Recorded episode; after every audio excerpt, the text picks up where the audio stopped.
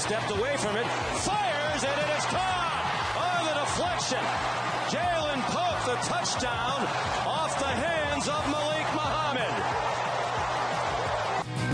This is 365 Sports, powered by Sikkim365.com. Has time, delivers across the middle, and the catch is made by Tyler Morris, who tight ropes down the sidelines. Touchdown, Michigan! What a play! 365 Sports is presented by IdealMRI.com. High quality MRIs for $497 or less. IdealMRI.com. Your health is important, so is your budget. Six was thrown for 398. Trying to get above 400, and he's on target. Odunze the catch with Ryan Watts. 365 Sports is also brought to you by Texas Farm Bureau Insurance, protecting Texans since 1952. High punt, and it's muffed again and picked up at the one yard line. Well, it wasn't a turnover, but it sets up McCarthy a long way away. That was Jake Thaw back there, not Morgan this time. Have you subscribed to our YouTube channel? Search 365 Sports on YouTube. Brought to you by TFNB, your bank for life. Three Michigan tight ends in the ball game. They handed to Corum again and makes the cut. First down. Spins and scores. Blake Corum puts Michigan on top in overtime. 365 Sports is turbocharged by Unite Private Networks. Find out more at uniteprivatenetworks.com. Advance to the national championship game. Ewers lobs it up, and it is incomplete.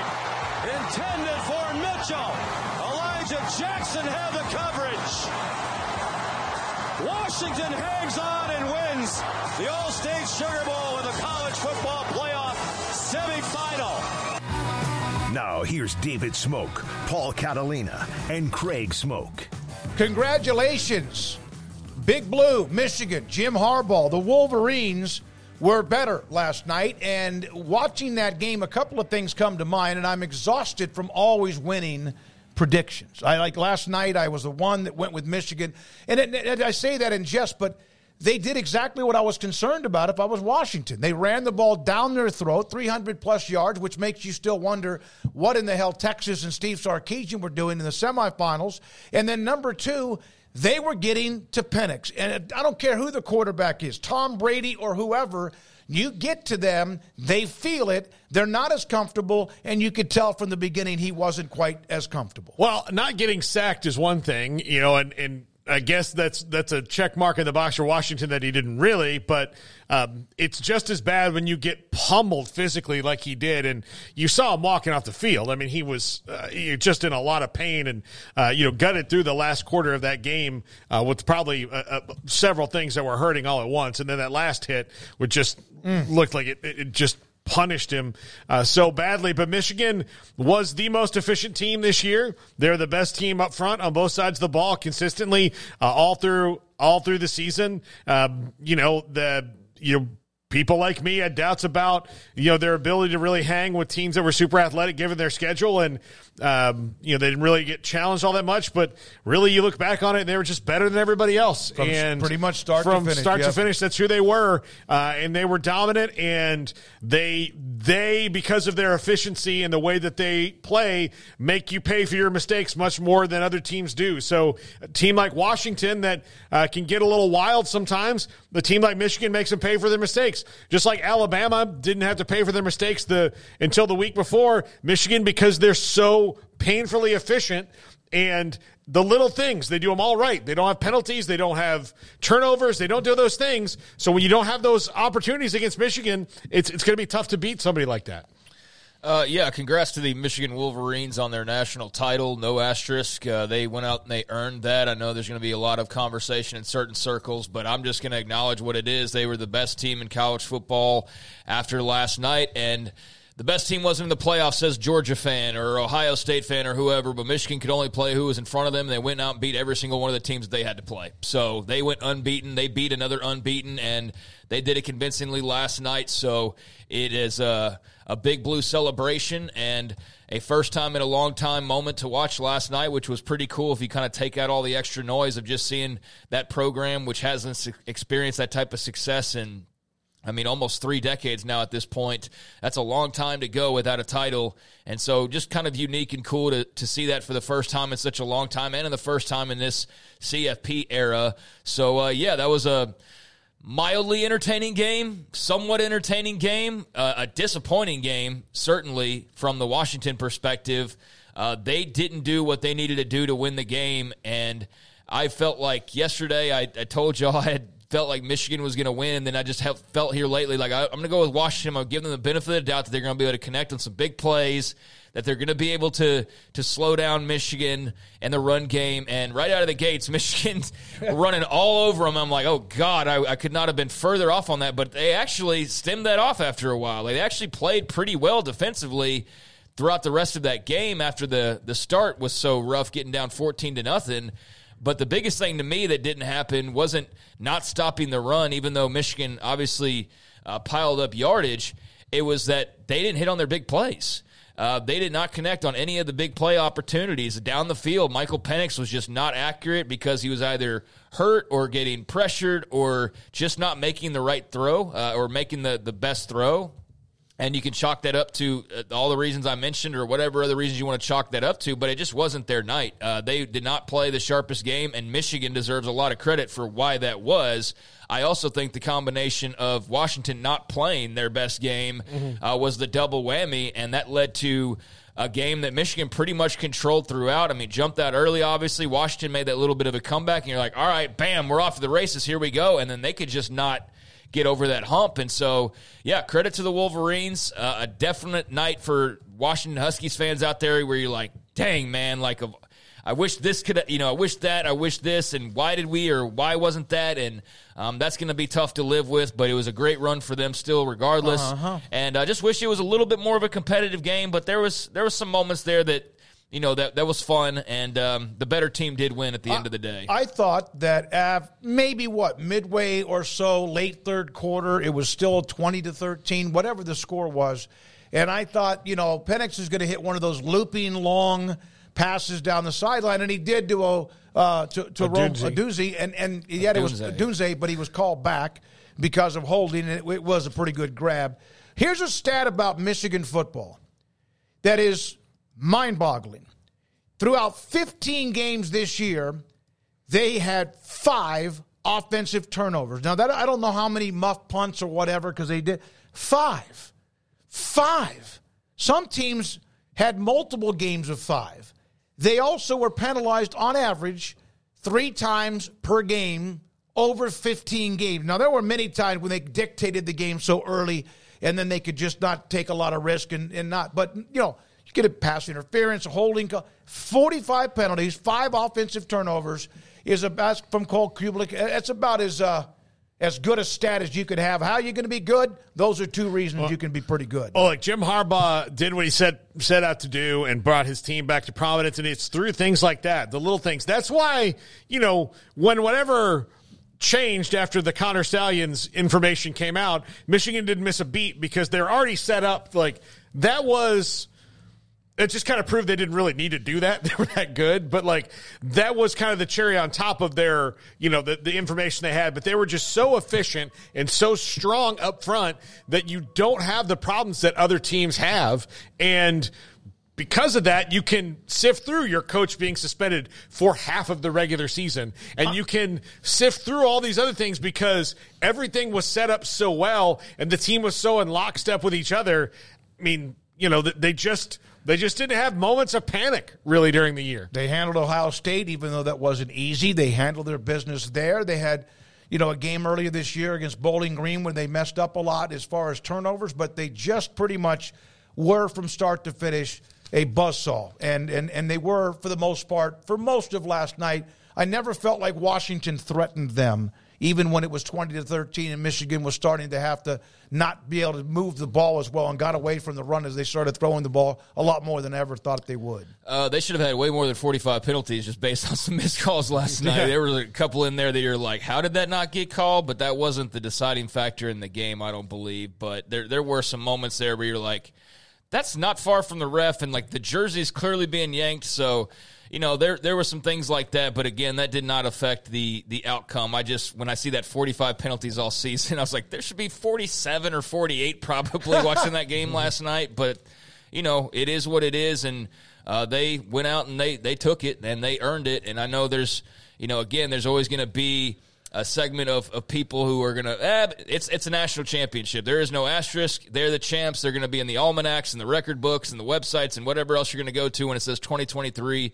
It's to be the Michigan Wolverines. And they went out and they beat Alabama and they went out and they beat an undefeated Washington team and beat everybody that was in front of them and in their way. So, uh, tip of the cap to that defense, to uh, Blake Corum and that running game. Uh, JJ McCarthy is one of the most like just their quarterbacks of all time. I mean, he like really you forget that he's even there. Am I wrong? I mean, as far as like having to make plays until he makes a play, like mm-hmm. the pick first down run, and you're like, oh, there's JJ McCarthy because they just played defense and ran the ball, you know, mm-hmm. and like he had to do just just handle it. Not not that he's like a you know, uh, what do you call it? What's the phrase? Bus driver. Yeah, he's not. He's a bus driver, but he no. kind of is in so many ways, but he's he just doesn't have to be the guy like Penix had to be the guy, you know? Yeah. And so he was able to just be a part of that overall team effort where with Washington you felt like they needed guys to jump out and make plays and they just didn't get that last he's, he's kind of like a 70-year-old man's iPhone. Like, look, they're they're he's not using all the apps. They're not using all the apps, but you can still call them. Yeah. Let me tell you this though: the the, the run he made when they oh, were yeah, down inside huge. their own ten, that he broke away and went for about fifteen to twenty five, whatever it was, was a backbreaking play. He threw the ball a lot better. There were times when it looks like he was erratic, but he threw the ball a lot better because they could run the ball. You anyone could throw the ball. But there were a couple of plays on that drive because, like the next, I think, snap, he went 10 or 12 yards for a first down. He's got that moxie in him. Yeah. Uh, and and uh, was, was really, really good. But the, I was just thinking from like a typical national championship matchup, I'm just so used to us going. Michael Penix and Trevor Lawrence and like all yeah. these big time oh, quarterbacks. Yeah. And JJ McCarthy is going to be mentioned with big time quarterbacks, but he's just not that like the Heisman Trophy winner. You know what I mean? But he's very good at his role on that team, and he's not a bus driver because I feel like that's a negative kind of a term. He's a better player than that, and he his feet came up huge in that game last night. But I was just sitting there thinking of like I can't remember the last quarterback on a big time team who I just didn't think about as much during the course of a game. Is, is what I'm getting at because you're thinking about the who, defense or Corum or who was or more others. of an effective person for their offense, and this is from Paxton, J.J. McCarthy or Stetson Bennett.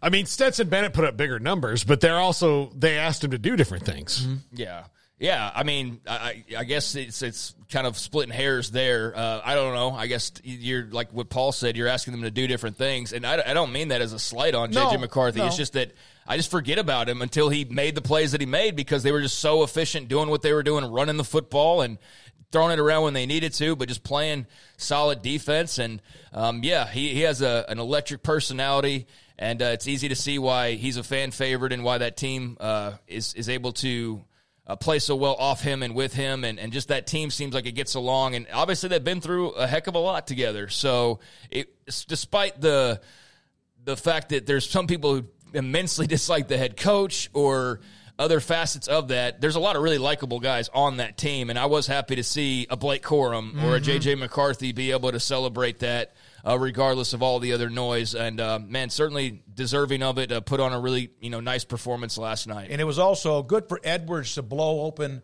Uh, what has been kind of a frustrating year for him. Those two holes that he ran through after bouncing outside were phenomenal. Here is, and uh, we got two or three topics from this. Sam Khan will join us at 3.30. Brett McMurphy at around 420. Uh, uh, Kendrick Simpkins is a commitment to Baylor from Western Kentucky. Will join us at about four o'clock today, and we'll have much more. Jake Butt, former Michigan tight end and Big Ten Network, will join us a little bit after five. Craig's top, uh, Craig's off the radar. Paul's top five will also be a part of it. Here is the top twenty-five. Now, well, initially the teams that are connected either now or will be with the Big 12 to highlight Texas at three, Arizona 11, Oklahoma and Oklahoma State 15 16. And then you have Kansas State 18. I put SMU in there because of Texas, SMU at 22, and Kansas at 23. Among that top 25, and I think there's some arguments of who could be where in the top five. Of course, there always are. Who among Texas, Missouri, Arizona, SMU or Kansas, in your opinion, outdid their expectations the most? Arizona. I, that's what I think. I mean, it's like there's not even a question of that. Like people, you know, Jedd Fisch wasn't even expected to make a bowl game. I'm sure there were plenty of people like, well, maybe he's not the guy. Not only is he the guy, he's now Arizona's now going to have to fend off other programs for Jedd Fisch in years to come. Noah Fifita, yeah, it's Arizona for sure. Yeah, I'd have to say Arizona. Uh, nobody was thinking about them being a top 25 type of team, much less a top, you know, 11 team uh, as they ended up finishing. So I think that that's a, an incredibly good year for them and a lot of momentum riding into next year they can build off of with their you know, main core players all set to come back, especially starting with Noah Fifita, their fantastic quarterback. Um, but yeah, that was not on the docket. I don't think for anybody, even those who follow Arizona football closely, nobody could have said that uh, they were going to finish borderline top 10 by the end of the year. So, uh, massive success for Jedd Fisch and also the fact they've held on to him through a coaching carousel when you know his name kind of got thrown out there a little bit. I'm not sure if there was ever anything really serious out there for him, but um, you know they, their coaching staff's already started to get poached a little bit because mm-hmm. of the mm-hmm. success that they had. Um, and I'm, you know, very much looking forward to how they try to build off that this offseason and, and get ready for this new conference. But yeah, I think it's far and away Arizona. Missouri, of course, with a great run up to number eight, and we're around the top 10 most uh, of the year. Now, couple of notes uh, Jim Harbaugh from Austin Meek. He was asked whether or not he'd be willing to meet with Charlie Baker of the NCAA about player compensation. I think they know my number.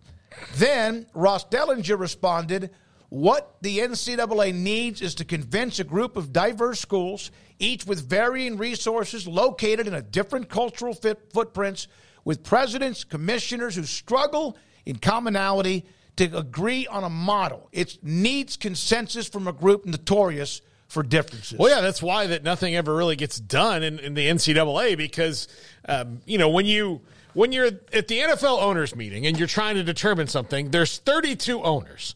And so you're probably going to, you know, bet that 25 of them probably agree because they're all kind of the same, right?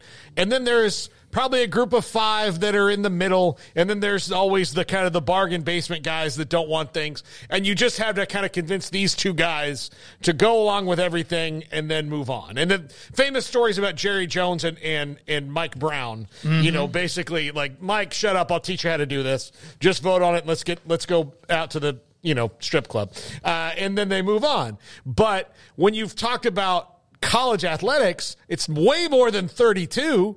And so you have to get all these people to agree. And, you know, the organizational mission, mission of the Atlanta Falcons and the Cincinnati Bengals and the Seattle Seahawks is all the same. The organizational mission of Stanford and Iowa State and Miami and Kennesaw State and all these other people are all varying degrees of different. And in the NFL, everybody gets the same pie. Yeah, exactly. Everybody gets the same pie, and in some cases, players, uh, teams in the uh, in college football do too when it comes to the college football playoff uh, and, and, the payouts to various conferences. But it can be a little bit different. Here's a note from Brett McMurphy, who's going to join us today at 420. Uh, this was to on an article about Harbaugh and winning the national title. Uh, this is part an Alabama official told Brett McMurphy, "Look." Uh, everyone, and I mean everyone, is stealing signs. Michigan was not the only school doing this. Then added an industry source Kansas basketball cheats more than anyone, and they didn't get do anything to Kansas. The only pure thing in college athletics is Vanderbilt, and Vanderbilt sucks. That's where college athletic is now in 2024. If you're not cheating, you're not trying, or you're Vanderbilt. Yeah, I do think like sometimes people do go over the line, you know, and you know Connor Stallion standing on the Central Michigan sideline with spy glasses on is over the line. But yeah, let's not. I think we need to find a a balance between not trying to morally equivocate while everybody's doing this, and also not being up in arms when when these things happen.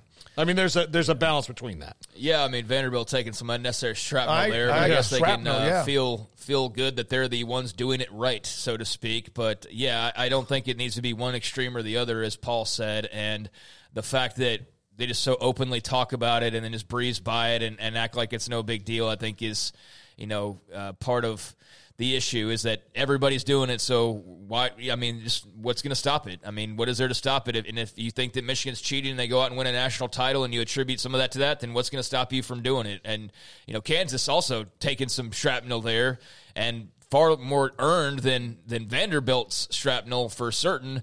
I don't know to the extent of they're cheating more than anybody else, but I know plenty of people who would absolutely believe that and just believe that based on the calls they get at home in Lawrence uh, on every single home game basis. But yeah, I, I think it's one of those things where you know you can subscribe to the if you're not cheating you're not trying method and there's others that try to probably do it somewhere in the middle and others that you know i guess are vanderbilt and try to do it just the the right way but um, certainly it's it's all about winning and that's really what it's all about and um, until they you know really go out and, and i guess come to, to to some sort of an arrangement where the punishments are so severe that it wards you off entirely, which I don't, I don't know how they're going to do that, then it's just going to continue on. And it's, it's, it's a part of the game and always has been part of the game and probably always will be part of the game is cheating to some extent. And who's just better at it or gets away with it or can handle the in season suspension and get over it and come back in time to lead your team down the home stretch and go win a national championship. Uh, by the way, before we get to anything, I have Yeah, a- you need I have to a call- I have a prepared statement. Uh, Kansas basketball did not deserve that stray from the unnamed person, uh, and they are nothing if not ethical and pure on, as the dude. driven snow. Oh my God! Oh my God! I know So- that's BS. So Let, us go over a few other notes now. Uh, a, a few transfer portal notes, and here they are. One, Baylor yesterday evening, Western Kentucky. He's an edge rusher. He's kind of what will play the star position at Baylor, like a safety linebacker combo. Kendrick Simpkins, he'll join us at four. Committed to Baylor, gives them much needed disruption. They hope. Uh, they had none of that last year, so he is now uh, at Baylor. Uh, I'll give you a note from uh, just doing a little bit of due diligence about what else they would like to have before now in spring drills, or at least by the end of uh, the summer. Also, here's a note from uh, LaJohntay Wester. He was someone that Baylor really wanted at wide receiver. He's headed to Colorado. A lot of people wanted him at wide receiver. He is a tremendous talent. He's now headed to play for Deion and the Buffaloes. He's a receptions monster. Uh, pairing him with Travis Hunter and some of the other guys they have there uh, will be really, really good in that offense uh, next year if they can block. By the way, we didn't bring up on yesterday's show that you and I made the Coach Prime documentary. Yeah, well, the show did. Yeah, our voices, I Our guess, voices did, but too. we Yeah. made we made the Coach Prime documentary. So um, so random. It was very, very, so the very beginning of episode six, uh, season two. So you can hear our voices on that. But yeah, I think that that's a LaJohntay Wester been a great pickup. Uh, he visited here. He was going to visit a couple other places, and then when it was like, oh, he's going to go visit Colorado, I was like, well, that's all over with the shouting. Yeah. You Yeah. know, it, that's that's almost too perfect of a fit uh, for what he does and what they need and what their offense is, or or what their offense. I don't really know what their offense is going to be different than Sean Lewis now that he's gone. And it appears that Pat Shurmur. I guess is going to be the guy. I don't know what they're going to do in the coaching I- I staff. have we'll no find idea. out. But And they whatever they change- do, it's probably going to work on offense uh, if they block better, especially. Yeah, I mean that's where it'll start. Uh, they started off pretty nicely last year, and then just completely crumbled down the, the second half of the, or even more so than the second half of the season. But uh, that's a really nice pickup for them, and uh, they've got some weapons. They've got some wideouts. That's for for dang certain. But you know, do you have time to get down the field? Do you have time to make the throws? I mean, that's where it will all start and stop for Colorado uh, offensively and and in many ways as a team next year because if their defense isn't significantly better, then they're going to have to win shootouts. And so again, it all stems back to your protection and what you're going to allow your playmakers to be able to do. uh, starting with Shedeur. But uh, he's going to have some fun targets. Uh, Travis Hunter at the top of that list, but LaJohntay Wester, a guy that a lot of people wanted, as you mentioned, and uh, a very productive guy. So I think that's a, a great pickup for Deion. And they're going to have another monster transfer gla- uh, class, I assume. And we'll roll into the Big 12 with a little bit of a chip on their shoulder after what was a very disappointing season, uh, given how it started off and given how it, it went the last several weeks. So, yeah, they're going to be geared up and ready to go, and, and they're going to have some talent. Uh, so, yeah, LaJohntay Wester's a, a big part of that. Well, they, they signed a bunch, transfer portal and otherwise, offensive linemen, which they needed to do. Former Baylor tight end Jake Roberts headed to Oklahoma. They're one of the schools, Michigan, that big catch by the tight end, especially late in the game. He's a beast one of the schools that uses the tight end, no matter who's been the head coach, maybe as well as anybody else in the country.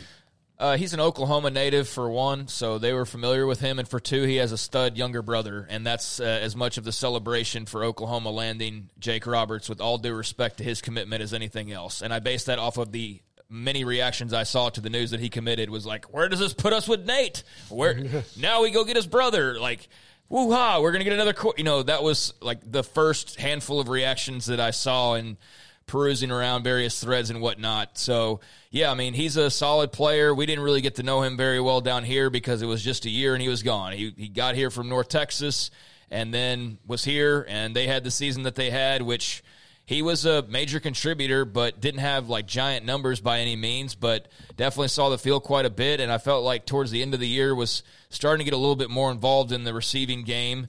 Um, but yeah, that's a, a, dream come true, I'm sure, for a family from Oklahoma as to go suit up in the crimson and cream. And I could tell that as well by the reaction of, of just you know what that that likely means for the Roberts family. So uh, a nice get. I'm not going to huge pickup every single recruit that goes in the transfer portal, you know, but I think it's a nice get, and I think it could turn into a huge pickup if you get his younger brother here in the very near future as a result of that. All right, one other note, this is one of the bigger names and probably the biggest name that was on the the the, uh, the free agent wire, so to speak, is Quinshon Judkins.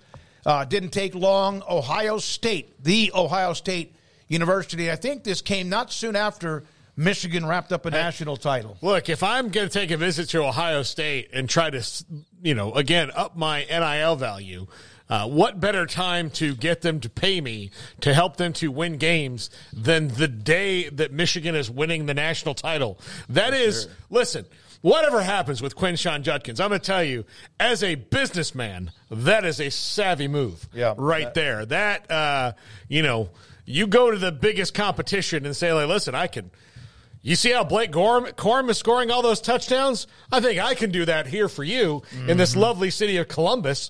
That's way better than than Ann Arbor, Michigan. Don't you think, guys? I think I can help you out, but that's how much it's going to cost. And then they're probably like, whatever you want. Yeah, I wonder if he got another uh, zero or something thrown yeah. on the end of whatever his offer was, or another 10K or something. Uh, yeah, who knows? Uh, but he only had so many options that were going to be a bigger step up than where he was, mm-hmm. as we've outlined uh, quite a bit over the last couple of shows given the trajectory of Ole Miss, given what they're bringing back, given what they went and got in the portal to address issues or holes or just weaknesses, um, they're setting up for a national title run next year. I think that's that's pretty clear that they're they're going all in, and for him to depart in the midst of putting that together was just very strange. And you wonder, I mean, how many schools can he go to where he'll still compete for a national championship, make big NIL, one would think, and you know, be on a on a big stage. And he's on a bigger one now. He's absolutely at, at a bigger uh, institution with a bigger platform uh, with the Buckeyes. But you know, Ohio State, uh, I mean, Ole Miss, they'll be really good. Um, and he could have been, you know, a nice part of what they're going to have next year. But I still think they'll be, you know, fine without him. But I do think he's a really good running back that instantly makes Ohio State better. Not that they've, you know, not. Uh, had their fair share of, of good running backs, but he's he's pretty dang good. So I think that's a really nice pickup for Ryan Day and the Buckeyes. All right, we need to break for Sam Khan. Uh, later on, a former Baylor head coach and longtime assistant who was a part of numerous national titles has decided to retire. A note about the FCS uh, FCS champion South Dakota State and who they open up with next year, a Big 12 team. Much to get to. Sam Khan Kendrick Simpkins, also Brett McMurphy, and Jake Butt, college football analyst and or players, and this is 365 Sports. Stonewood Dental, Robinson, Texas. Haven't been there in a while, and that's good news because there was always something for me to update, upgrade, or get fixed because for many years I didn't take care of my dental work the way that you do, you need to do, other than just the obvious of you brush your teeth, etc. And I would floss and I'd use those little things in between my teeth, but I was just, it was a wreck. And I've paid for it, literally paid for it. But what I am thrilled about is the fact that I got to know Dr. Steve Childress and Stonewood Dental and his amazing staff because they have been incredible, methodical in helping me have my dental work be better than ever before. And that's saying a lot, a lot because of where I've been. Stonewood Dental is in Robinson, Texas, from anywhere the simplest of teeth cleaning. If you have a cavity, if there's a root canal, if you need a tooth pulled, if you need mental, uh, uh, uh very serious dental work, he's the guy along with the rest of the dentists in his uh, building and also his great staff. Stonewood Dental, Dr. Steve Childress in Robinson, Texas. Drive into the new year with confidence and excitement during the Start Something New sales event at Allen Samuels in Waco. Get incredible deals on our entire selection of new Ram trucks, Jeeps, SUVs, Chrysler sedans, or a sporty Dodge. Get more for less guaranteed. More value, more selection, more service, more trade-in allowance, and even more competitive financing. Hurry in and start 2024 with a bang. Shop the greatest selection of inventory in Central Texas at Allen Samuels in Waco. In store or online at allensamuelsdcj.com and make it un- unforgettable. Pioneer Steel and Pipe opened their doors in 1943 and they have never wavered with their focus on great product and customer service, relationships with a handshake, making sure you, the customer, is satisfied. Their new facility is now twice the size, allowing new inventory, higher quantities, and in a much more organized fashion. In addition to the long lengths in tubing, angles, channels, rods, and flat, Pioneer Steel and Pipe now offers several shorter, more convenient lengths of material already cut. Their 2,500 square foot showroom has over a thousand new products in stock, new welding supplies, hardware, Quikrete, and do-it-yourself components for any project, whether you are a professional contractor or weekend warrior. The new facility is designed to make your loading experience faster and more efficient with easy drive lanes around the building and much more room to get your trailer loaded. Our location may have changed, but our values haven't, and our relationship with customers goes much farther than just business. Pioneer Steel and Pipe on Loop 340 and Highway 6 and just east of I-35 in Waco.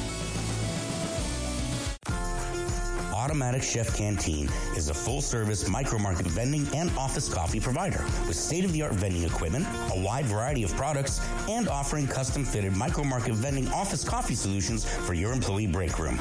You want a full break room solution and a workplace oasis? Well, Automatic Chef Canteen, locally owned and operated for over 50 years in Central Texas, also includes in house mechanics on call 24 7 for fast, reliable service and maintenance. Automatic Chef Canteen, 6900 Imperial Drive in Waco or online at automaticchefcanteen.com.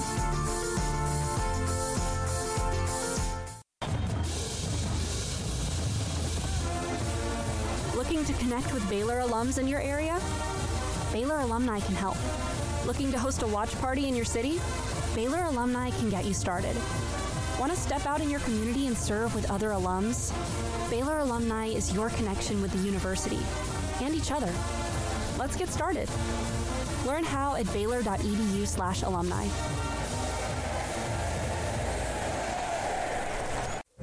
Stepping into the boots of a U.S. Army officer can add confidence and leadership skills to your son or daughter's career path. See all the things they can achieve in our boots at goarmy.com. U.S. Army Waco Recruiting Company, 254 598 8131 or 254 776 1543. Is 365 Sports. The 3 o'clock hour is sponsored by Waco Custom Marketplace. Meats, sweets, Texas treats, and a cut above the rest. 425 Lake Air Drive, Waco. Michigan wins the national title. Sam Khan, theathletic.com, joins us on 365 Sports. Sam, there was a moment, maybe sometime a little bit during that third quarter when the, it was up for grabs, but – in the end, Michigan just put their stamp on it. Your thoughts about overall last night? Yeah, interesting game, compelling. I thought uh, the the swings that we saw momentum with Michigan dominating early on. you kind of wondered early after that first quarter if he was just going to run away with the thing, and then you know they squandered a couple of opportunities in, in short yardage, and Washington was able to to get back in it. You know when Kalen DeBoer went for fourth and goal uh, late in the first half, and they went and scored that touchdown on a really nice play, throw from Penix to Jalen McMillan. I really did think Washington was going to flip the tide there because they, they were getting the ball coming out to start the third quarter. And I thought, man, they're going to go here and score, and we're going to have a neck and neck ball game the rest of the way. Uh, and of course, we know Penix threw that interception uh, to start the third quarter, and uh, they never really could. Even even as many times as Washington had the ball down one score, they just could not get it going. And and the impression I kept coming away with after watching that game was that Michigan beat them at the line of scrimmage. They they beat them obviously with their offensive line, opening up those huge holes early for Blake Corum and Donovan Edwards to run through. And then even on the defensive line, I thought they did a really good job. They sacked Penix once, but they also were able to get a little bit in his face and move him. There was a, several times where you saw Penix retreating when he was throwing the ball and it just seemed like he he made his own mistakes as well, but it seemed like they were able to affect him in a way that that some teams recently haven't been able to. And I think that ultimately Michigan is sitting here at 15 and 0. I think it's a deserving champ, and, and kudos to them. They were the better team last night. Sam, what does it also say about, you know, there's this common perception about how teams need to be in, in, in college football today. And this kind of offense and you need to be able to this, this, and that. And Michigan did it very old school last night and, and all season long for sure. Yeah, I think sometimes we overthink this, and, and I'll include myself in this because I'm a guy who has grown up in Texas watching the revolution of offensive football. You know, seven on seven sprouted here. You know, the air raid really took off here, uh, even though it was born really at Iowa Wesleyan. It really took off at Texas Tech when Mike Leach did, did it there and, and the high schools here too. Uh, the Big 12 has kind of been kind of central for, for schematic revolution, but the game still comes down to blocking and tackling. And guess who blocked and tackled the best last night and blocked and tackled the best a lot this year was Michigan. And we, we think of these teams too, not just from a schematic standpoint, like JJ McCarthy is not a guy who you considered at, at any point this year as a Heisman candidate. So you do he, he the, the fact that they won a title with him, and I think he's a very talented quarterback, and I think he'll have a pro future. But he wasn't he wasn't of the level of Michael Penix, and he, he wasn't he's not the level of Drake Maye or Caleb Williams. But they were able to win because you have to give Jim Harbaugh and that staff a lot of credit because they were able to construct that team around their strengths and around their weaknesses. They never put JJ McCarthy in a position to have to carry the team. And that's a credit to the talent they built around him. And when you think about it, we think of Georgia and we think of Alabama and we think of Ohio State and these teams that have stacked super talent, five stars and high four stars all over the place. Michigan's roster doesn't look like that. and if you really think about it, they've got great players. A lot of players are going to get drafted. But do they have one just uber stud that, you know, no doubt best player in the nation. They don't. They have a lot of really good football players, a lot of great football players. And it truly was a team effort. And I really have to give a lot of kudos again to Harbaugh, that organization, the way they built the roster, the way they constructed the team, the schemes they called. I thought the coordinators did a good job last night. It, there is truly one, more than one way to skin a cat. You don't have to just recruit a bunch of five stars. You don't have to have a Heisman quarterback you can win it another way. And ultimately, like I said, I think it comes down in a lot of ways to blocking and tackling. And Michigan did that really damn well. Sam, I saw you make a comment, uh, a tweet passed by before the, the game yesterday or during the game. You were talking about how you had always hoped to cover the national championship in Houston, and, and years ago you just hoped that you'd be around for that moment, and you were. And so, what was it like to see the national championship unfold down there in H Town? It was so cool. It was one of the best experiences of my career. Uh, I remember, I think it was six years ago, a little bit more than six years ago, when they announced that Houston would host the national championship game in 2024. And, it, it, you know, I was super excited about it, obviously, because this is where I'm born and raised, this is where I've spent my career. And I didn't, you know, that was so long ago when that announcement came down. I, I didn't know if I was even going to be covering college football then. You just don't know how quickly these things change. You know, I mean, I, I, lost a job in, you know, early 2021. And so, you know, when I was let go by ESPN and you, you just, you just don't know this business is so fickle. And so you don't know what direction life's going to take you. And so you just, I just hoped, hey man, even if it was the last college football game I ever covered, that would be an awesome opportunity to have.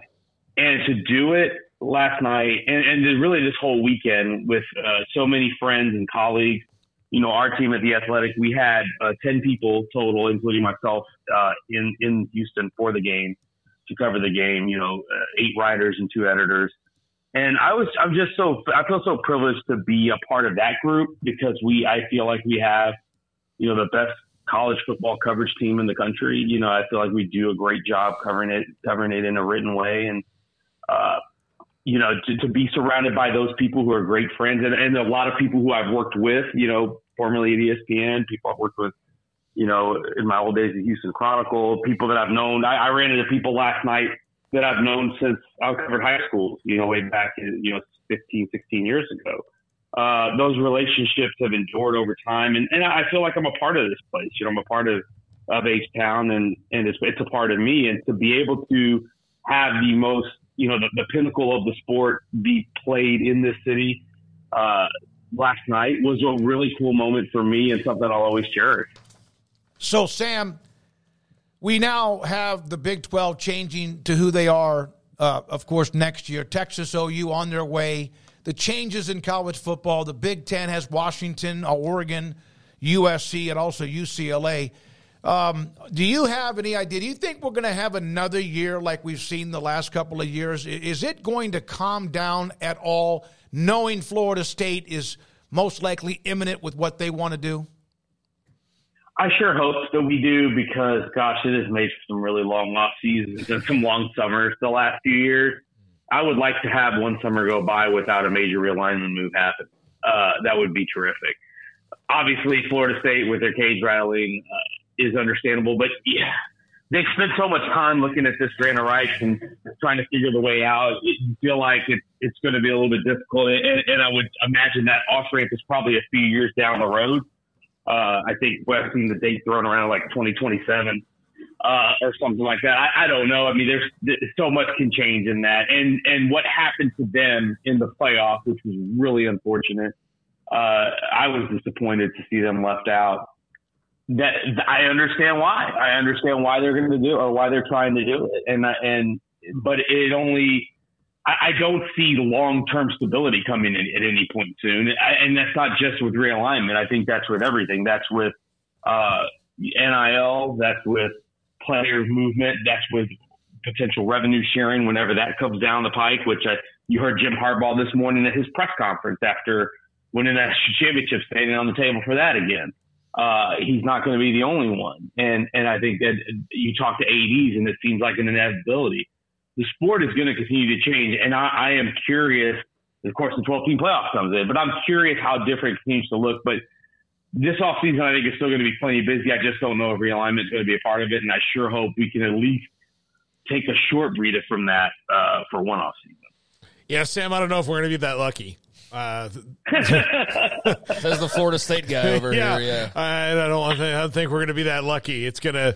This one's going to be. And, and like, here's the thing. You asked for that, and this one might be the weirdest one of all, given yeah, everything that has yeah, to and the, and the thing is, is gosh, the conferences are already so mangled at this point. I just don't know what it all looks like at the end. That's that's kind of where I am now. Is I want to see what what just show me what the end game is. Show me what we're going to get to at the end and so I can understand what this is going to look like. But I will say this: I am excited about the 12 team playoff next year. Uh, I thought it was good that we had new blood in this year, and I do think that is a positive change for the sport. Uh, how will it affect realignment or will it impact that? I don't think so because those decisions are made well beyond just the playoff. But I do think it is going to be cool to see that. And I even heard, you know, Mike Rams, Ari Washington, David Oven this morning talking about it. And talking about, hey, who could be the 12 teams in it next year. I think that that's going to be a lot of fun to think about as we do our preseason previews. We're no longer going to be picking a top four. We're going to be picking a top 12 and figuring out who's going to be the group of five team that gets in. Uh, who are some of the dark horses that could come and win a conference and, and earn one of those automatic berths? I think that is going to be really cool. And for all the the uh, angst that there has been about realignment, when you do look at the schedules, there is this: is there are going to be a lot of really good games. Uh, and, and, that is that is good for the sport. It is good to see more quality games and not schedules where teams only get tested twice the whole year. Congratulations on that dream you had six and a half years ago and, and what you were able to do. I saw that picture that Craig brought up as well. That's awesome. You do a great job. The staff does. I've mentioned it's the one that I have a subscription to, and it's not because you're on the air, but I do. Uh, it, it's a hell of a season. Michigan. How about this stat? Uh, Garrett, I'm not sure if you've had time. This is a stat about Michigan. They're the first national champion, Sam, to lead at halftime in every game since Miami's dominant and maybe greatest team ever in 2001.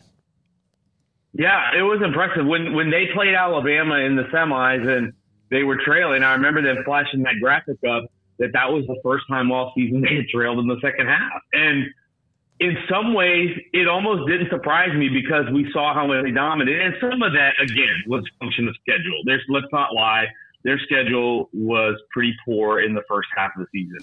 But down the stretch, they had a lot of tests, and I thought they stood up to them. And every time you thought, hey, somebody might get them, and you know, even as I just talked about J.J. McCarthy, even though his passing numbers were not great, I mean, he threw for 60 yards against Penn State. But how many times did we watch Michigan, even down the stretch, and you really thought they were in danger of losing? I don't think it was very often at all. And I think that's a testament to this defense, how well it played. Jesse Minter has done a great job with that group. They've got a lot of really good players, a lot of really good athletes.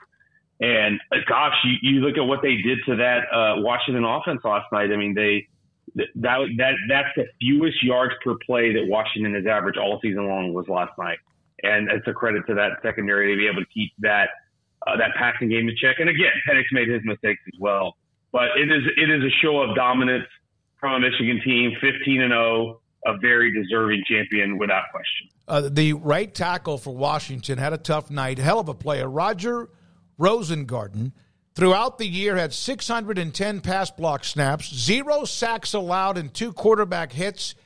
And that was nearly tripled last night in the mm. game against Michigan. And he's a heck of a player, the right tackle. He allowed numerous hits, of course, on Penix. Everybody did, but that's how dominant Michigan was in their front seven, getting after Penix.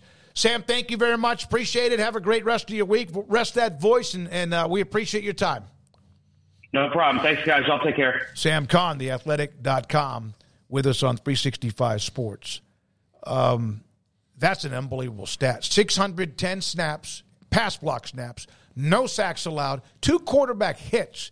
And I bet it was probably at least a couple of sacks, maybe three, three or four hits, couple of holding calls and whatever else happened. And it's Michigan getting after Michael Penix. They were just so vicious at the point of attack all, all night long, all season long, and that was that's how you build the teams. And look, I you know we can go back through um, you know the national champions, especially you know the, I'll go through the last thirty and.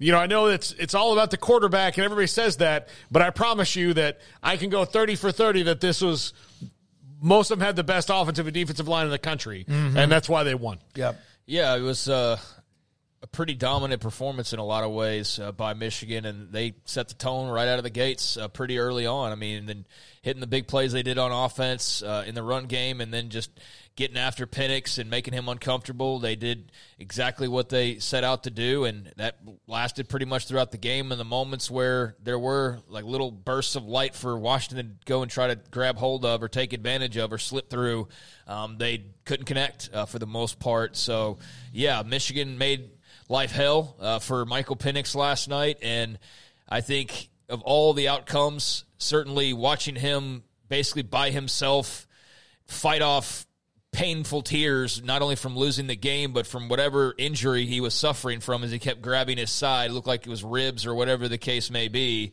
Uh, that was not the way he, he sought to go out, right? That's not the way that I think any of us pictured him going out was with the TV cameras on him. Certainly towel over his head, sulking or being upset that they lost. You could see that as a possibility, but being all dinged up and basically limping to the locker room and having a towel over his head and, and all of that. I mean, that was that was not at all the way that you wanted that to be your last, you know, moment in college football, but it was. And and that was because of the way that Michigan played in that game last night, He- and he that's why they're raising Yeah. the trophy. You're absolutely right. Took a beating. Took an absolute beating. Sometimes I wondered if the flak jacket was swollen ribs because he Yeah. got hit so many times uh, throughout the year, uh, throughout the game. Uh, one thing I want to uh, maybe underrated about Michigan. We break, come back. We'll have uh, Kendrick Simpkins from Western Kentucky headed to Baylor at four o'clock. I thought Michigan's secondary tackled incredibly well, and maybe they did all year long. Washington, even when passes were completed, they didn't get any action. Very rarely did you see yards after catch. You didn't see that very much. The tackling from the corners and the, the slot uh, defensive backs, the nickels and dimes, whatever, I thought they tackled incredibly well in the open field when it was one on one. When we come back, we'll have a couple of other notes to get to when it comes to college football. Then Kendrick Simpkins and Brett McMurphy around the corner. He'll join us too. Craig's off the radar in an hour, and this is 365 Sports. TexasBeefHouse.com. I spoke with Samantha Duvall midweek last week. They have another steak auction. If you've been a part of what they've done, a couple of them early, and they've had incredible success, and hopefully we've had a lot to do with that, and hopefully you've been a part of it because their Wagyu steak, their aged Wagyu steak, their beef is fantastic. Another auction coming at the end of this month, Tuesday, January 30th. Bid in person or go online. All Wagyu steaks are now offered in their auctions coming up January 30th, so be prepared for that. You can get be in person or you could also bid and be a part of it online. No hormones, no antibiotics, no steroids, premium grade East Texas aged Wagyu beef. Texas Beef House provides quality farm raised Wagyu beef. Uh, the difference between what you might get in the store is just simple. Most beef purchased in the grocery store or fine steakhouses have been raised in feedlots designed for mass production of beef. At Texas Beef House, just outside of Tyler, their cattle raised in open pasture and have unlimited supply of grass. Intense rotational grazing program, including planting summer annuals and winter annuals. In other words, they are ready for, again, your plate. It's TexasBeefHouse.com. Cars priced right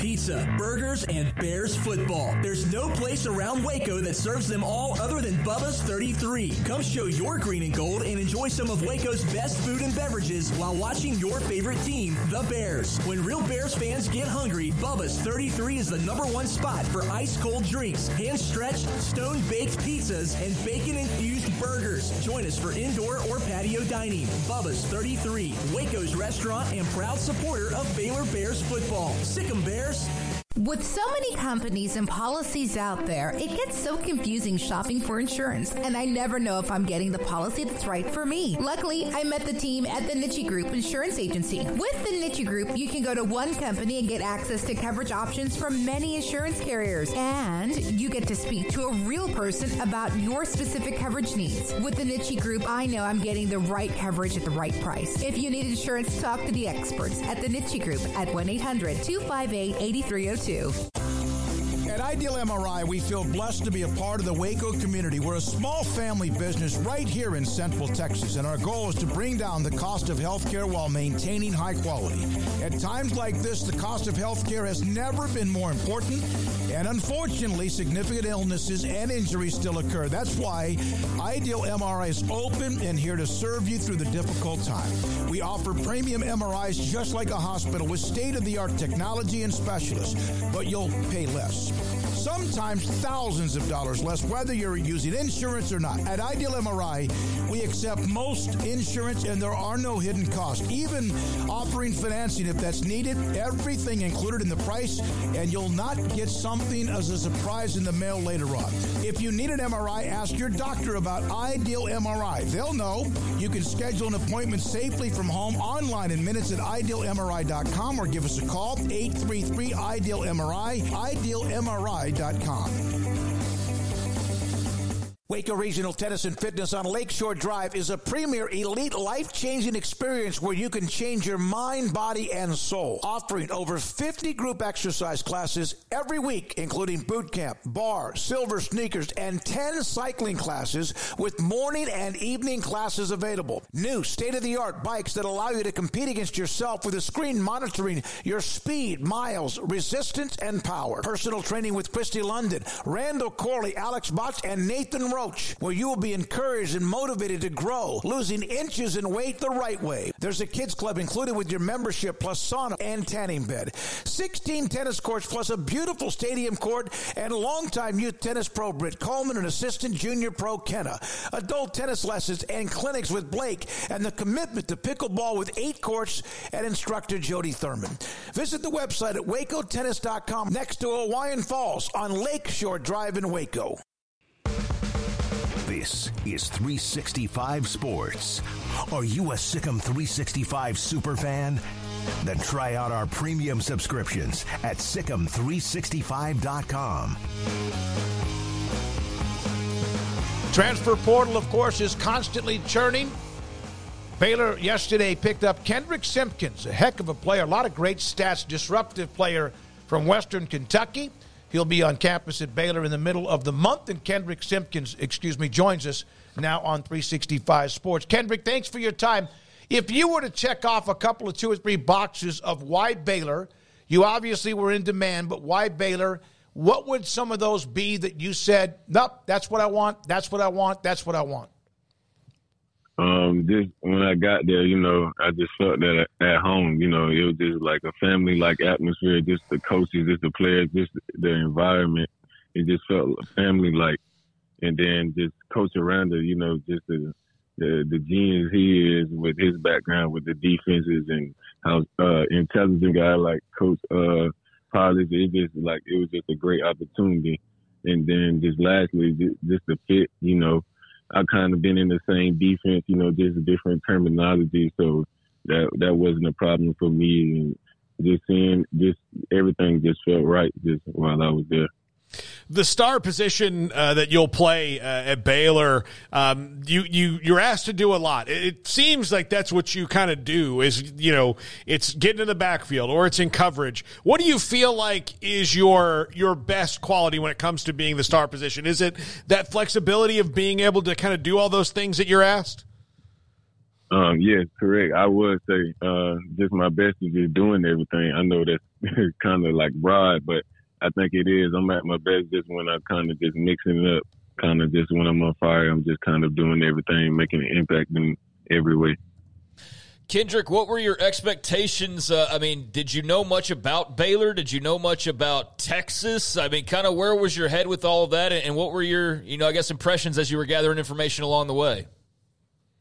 Um, I, to be honest, um, I I knew about Coach Aranda, but I didn't know too much about Baylor or Waco, Texas. You know, I know about Texas, but of course I had to do some research there. But Coach Aranda, with him being at LSU for the many years, of course I knew who he, who he was. So just once I got the offer and we had conversation, I kind of already knew I was going to give those guys a visit, regardless, just because of Coach Aranda when you came out of high school and ended up at Western Kentucky, I would think that probably you.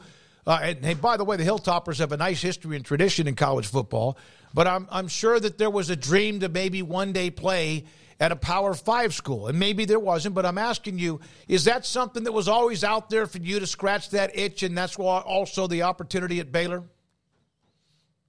Um, coming out of high school, I did have a couple Power Five offers, you know, so it was kind of like big for me. But I uh, had the opportunity at Western Kentucky, and it's been great. So over those years, you know, I I kind of didn't care. Even through this process, you know, I didn't just put off any low uh, teams that weren't P5. You know, I, I was open to everyone. You know, it was about the fit and just situation. So, um, Power Five, I would say, um, I went, of course, like high school wise, I was, I was crazy on it, but just coming being older now, it was more so just a perfect fit. Just you know, about more so those things, not the Power Five level more so.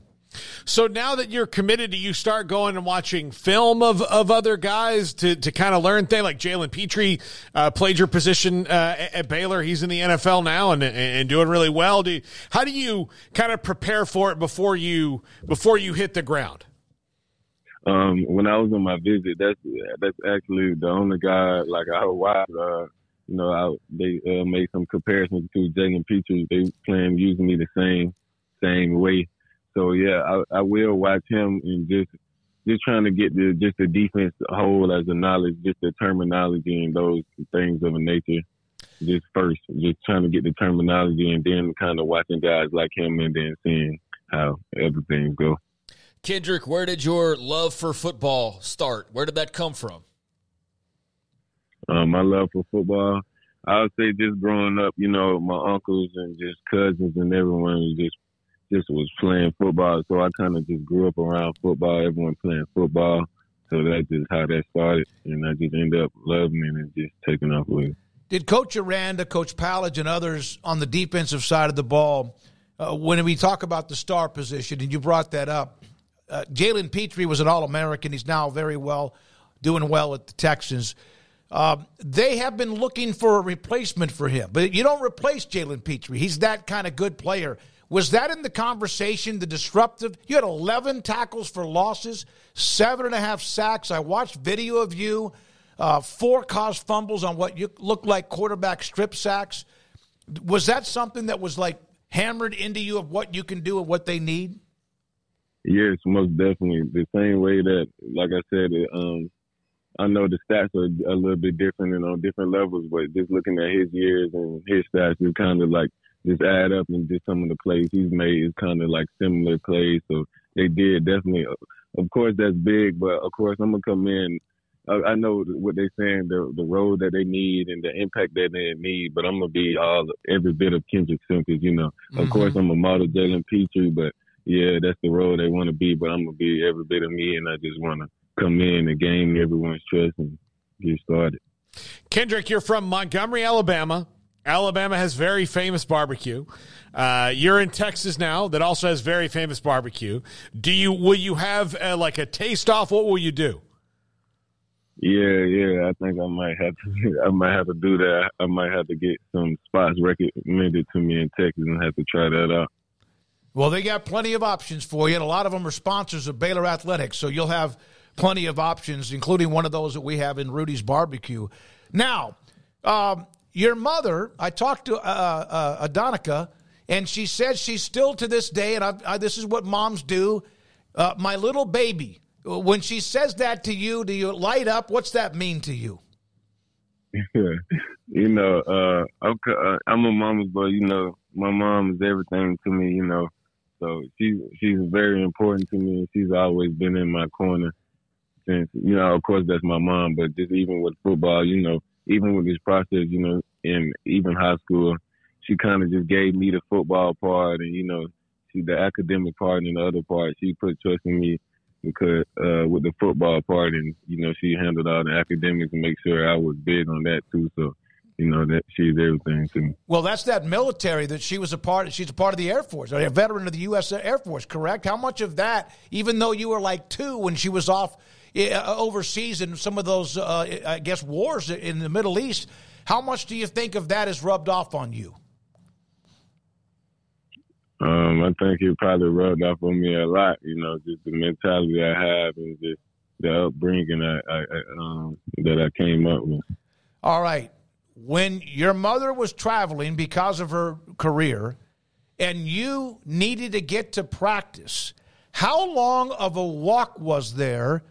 And you did this many times. I was told this story. How long of a walk to and from high school for you was it when you did not have a ride? Yeah. so uh, I don't know how to describe it. So I actually, yeah. So I was it was summer workouts, and I didn't have a ride. I didn't have a kind of having a way people nowhere to stay near me, so I walked all the way from my neighborhood all the way uh, to my school that's on the other side of town. So probably walking distance, it might was probably like forty five minutes, fifty minutes walk. And, then that's walking. That's walking to uh, practice in the, in the hot sun, probably like eighty degree weather. Then go work out and walk back at, at night or whenever the later afternoon. There's a lot of young men or even people that would have found a reason not to go. Was that ever even on your mind? Uh, I would say someday. I, it was in my mind. Of course, some days, you know, but like like you said, I mean, it was just determination. You know, I wasn't gonna I wasn't gonna make a reason or a way. You know, I and I knew I it, I probably wouldn't have to do it too much longer. I did end up doing it for a while, but I knew it wouldn't. I was just telling myself I knew it wouldn't have to be too much longer, and, and it'll all pay off. All right, what do you want to do? Obviously, about to continue your college career at Baylor, and then the dream of playing at the next level. But let's look down the road, whenever that might be. What does Kendrick Simpkins want to do for a career, life after athletics and sports? Um, I think I want to. I, I think I want to um, continue my career in the sports field, um, whether that's coaching or something of that nature. I, I think I want to stay in the sports area. When you committed to Coach Aranda, Matthew Powledge, Baylor University, what was the reaction? Can you share that with us? Yeah, it was that. Uh, it was that uh, dinner, you know. Uh, I mean, I'm sorry, it was that uh, breakfast Sunday morning. You know, it kind of. I kind of stepped to the side and told Coach Aranda first. You know, he was excited, lit up. You know, and then uh, once I told everybody and made that big announcement, everybody was, you know, just full of hugs, full of shouts. You know. How would you describe Dave Aranda? Um, he, I would say he's a smart guy. You know, I like the way he carries himself. You know, you can, he's about, you can tell he's all about business. He's a very smart guy, good guy. You know, he's a people person. You know, he's a guy that just can, um, he's a guy to love. But I want to go back to something you said, and then we appreciate your time, Kendrick, and congratulations on your decision, whatever it would have been. You mentioned you didn't know much about Baylor, but you knew a lot about Dave Aranda. Had he not been the head coach at Baylor, would you have would Baylor have been on your radar at all? Um, to be honest, um, I put it at a high standard because Coach, um, I got the offer, Coach and Coach Aranda was the head coach. So if he wasn't the head coach, I'm, I maybe wouldn't have as a higher interest, but I definitely still would have been interested because a guy like Coach Polly still was on Mhm. staff, who's also a great defensive mind and upcoming coach. Enjoy the rest of your day and also the rest of the time you have until you come to Baylor. Get on campus. Kendrick, great to have you. Baylor fans are excited for what you can bring to the defense, and I'm sure the coaching staff is as well. We appreciate your time and, and thanks for being a part of the show. I thank you guys. I really appreciate it, and I can't wait to get to work. Yes, sir. Kendrick Simpkins from Western Kentucky, now Baylor. It says safety. It's that star position uh, that kind of comes from different directions. And I don't know. My God, I used to call Jalen Pe- Pitre like the bullet because he came from different directions, pressure, coverage, whatever.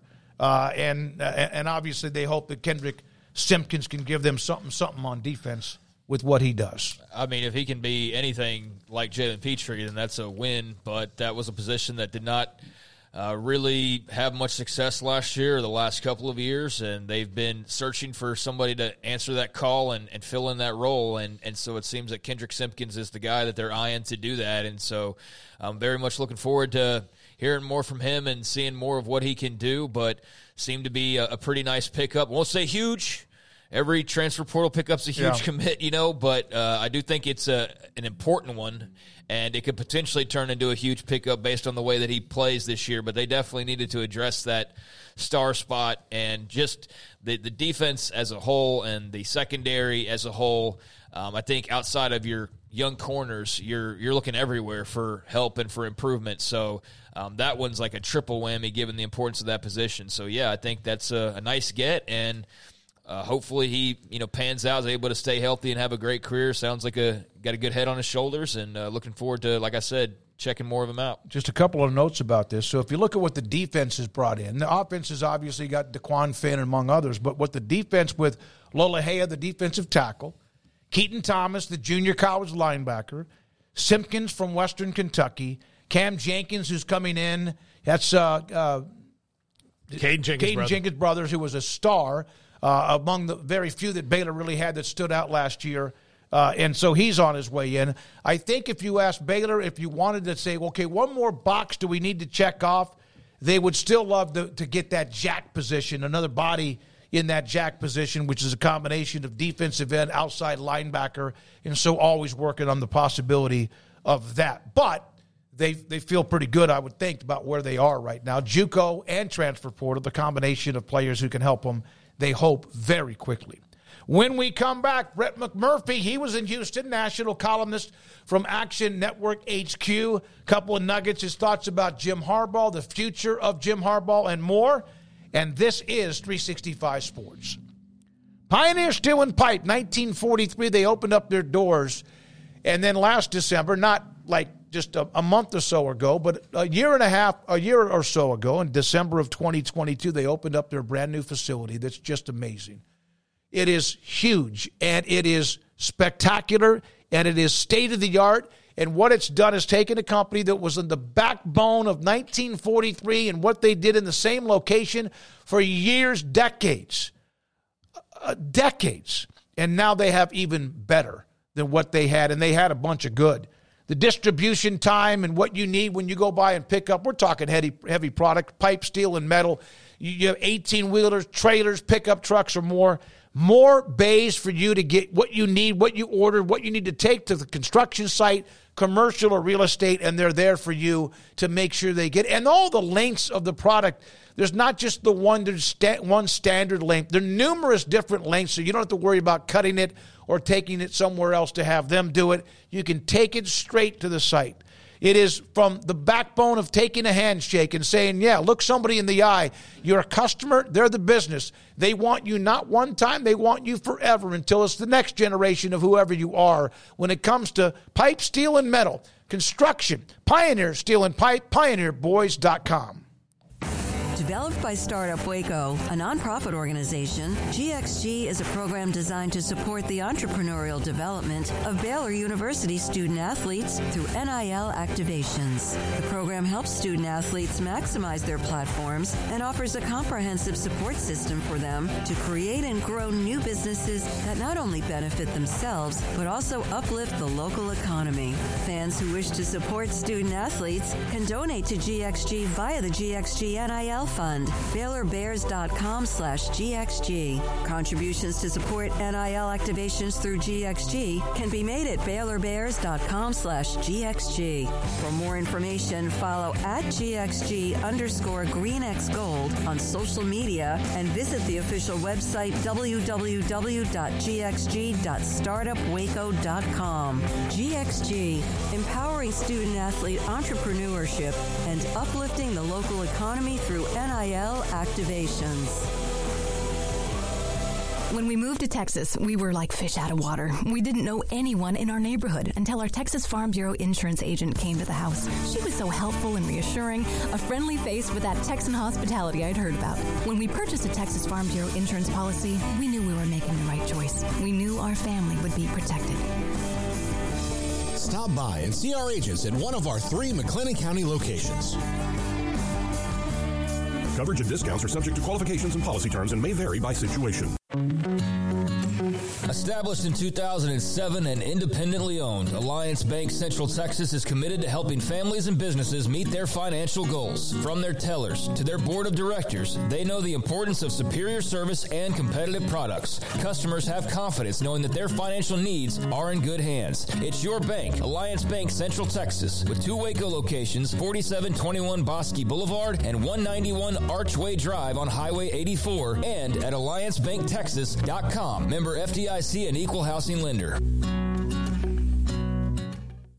Waco Custom Marketplace is your hometown grocery store with a full service butcher shop and bakery. Hi, this is David Smoak. The butcher shop can take your customized orders for seafood, pork, and poultry and custom cut your favorite steaks from bacon wrap fillets, sirloin steaks, bone in ribeyes, boneless ribeyes, and even prime rib. Cut specifically the way you want, the thickness that you want. They're all delicious. They have Norwegian salmon, mahi mahi, catfish fillets, sliced ham or turkey, variety of cheese, and several options of sausage links, and even regular jalapeno or cheese snack sticks. Fresh chicken breast or whole chickens, sliced bacon, pork chops, and ground beef, marinated beef or chicken fajitas, and always large briskets and tri-tip available, plus fresh vegetables. So the great product, customer service, and tradition continues at Waco Custom Marketplace, a full-service butcher shop and bakery, open Monday through Saturday. The Bauer family, Waco Custom Marketplace, 425 Lake Air Drive in Waco, or Waco Custom WacoCustomMarketplace.com.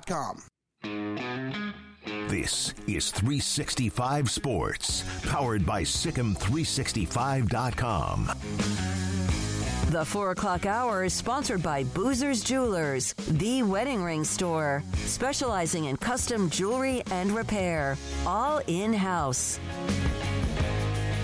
Now, here's David Smoak, Paul Catalina, and Craig Smoak. Around the corner, Brett McMurphy, who was there for the game last night, Michigan's win against Washington to win the national title.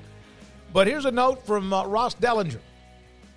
Yahoo Sports, this is already set in stone. Next year, if this was, uh, this is next year, the first round games will be December 20th and 21st. So this coming, well, today and tomorrow would be the semifinals next, uh, this upcoming uh, year, college football season. Championship game moved back a little bit. It was January 8th last night, January 20th in Atlanta. But it would be today and tomorrow, after all of the others, when we would be watching the semifinals in the Orange Bowl and also right up in Arlington in the Cotton Bowl. So inauguration day next year. Um, well, no, it's election year. Never mind. Uh, well, yeah, 2025. It'll be the inauguration day, um, January 20th. So, um, I I personally would like to see this all moved up a week. I don't like leaving two weeks between the championship game and the first round. I'd rather just get into it. Uh, I know that this is probably like the slow adjustment to you know changing the bowl system, but I would rather see this all moved up a week. And I know that part of this for those who are playing an extra game to get a little bit of a break compared to those who have been sitting around with a bye? no, I don't think it is. Okay. I think it's because of the middle one on January 1st. Oh. I think that's why it is Okay, right there. Okay, so there you go. Um, that's why it is at least this year, and I do think ultimately that will change. But I, I, I think because the Rose Bowl is a quarterfinal game, that this was why we have this. I just, I, I, you know, I just would like to see it moved up a little bit more. That's personal to me. Well, I mean, there's also teams playing an extra game, so I do think you got to give them a little bit Yeah. of something. I mean, the fact that there's already a bye for the teams that are the top four, I think, is kind of BS. Yeah. I mean, I, I There's know a lot of gotta- people that said that's a very it's an opinion that's very extra split. game. But I, yeah, mean, it's a whole extra game you Yeah. have to play, and I, I get that you want to reward the top four, but when it's already so subjective as it is, like who's to say that you don't, you know, um rig it up to where there's there's an advantage there. I mean, clearly there's an advantage not having to play an extra game. So, yeah, I think for those teams that may have to do that.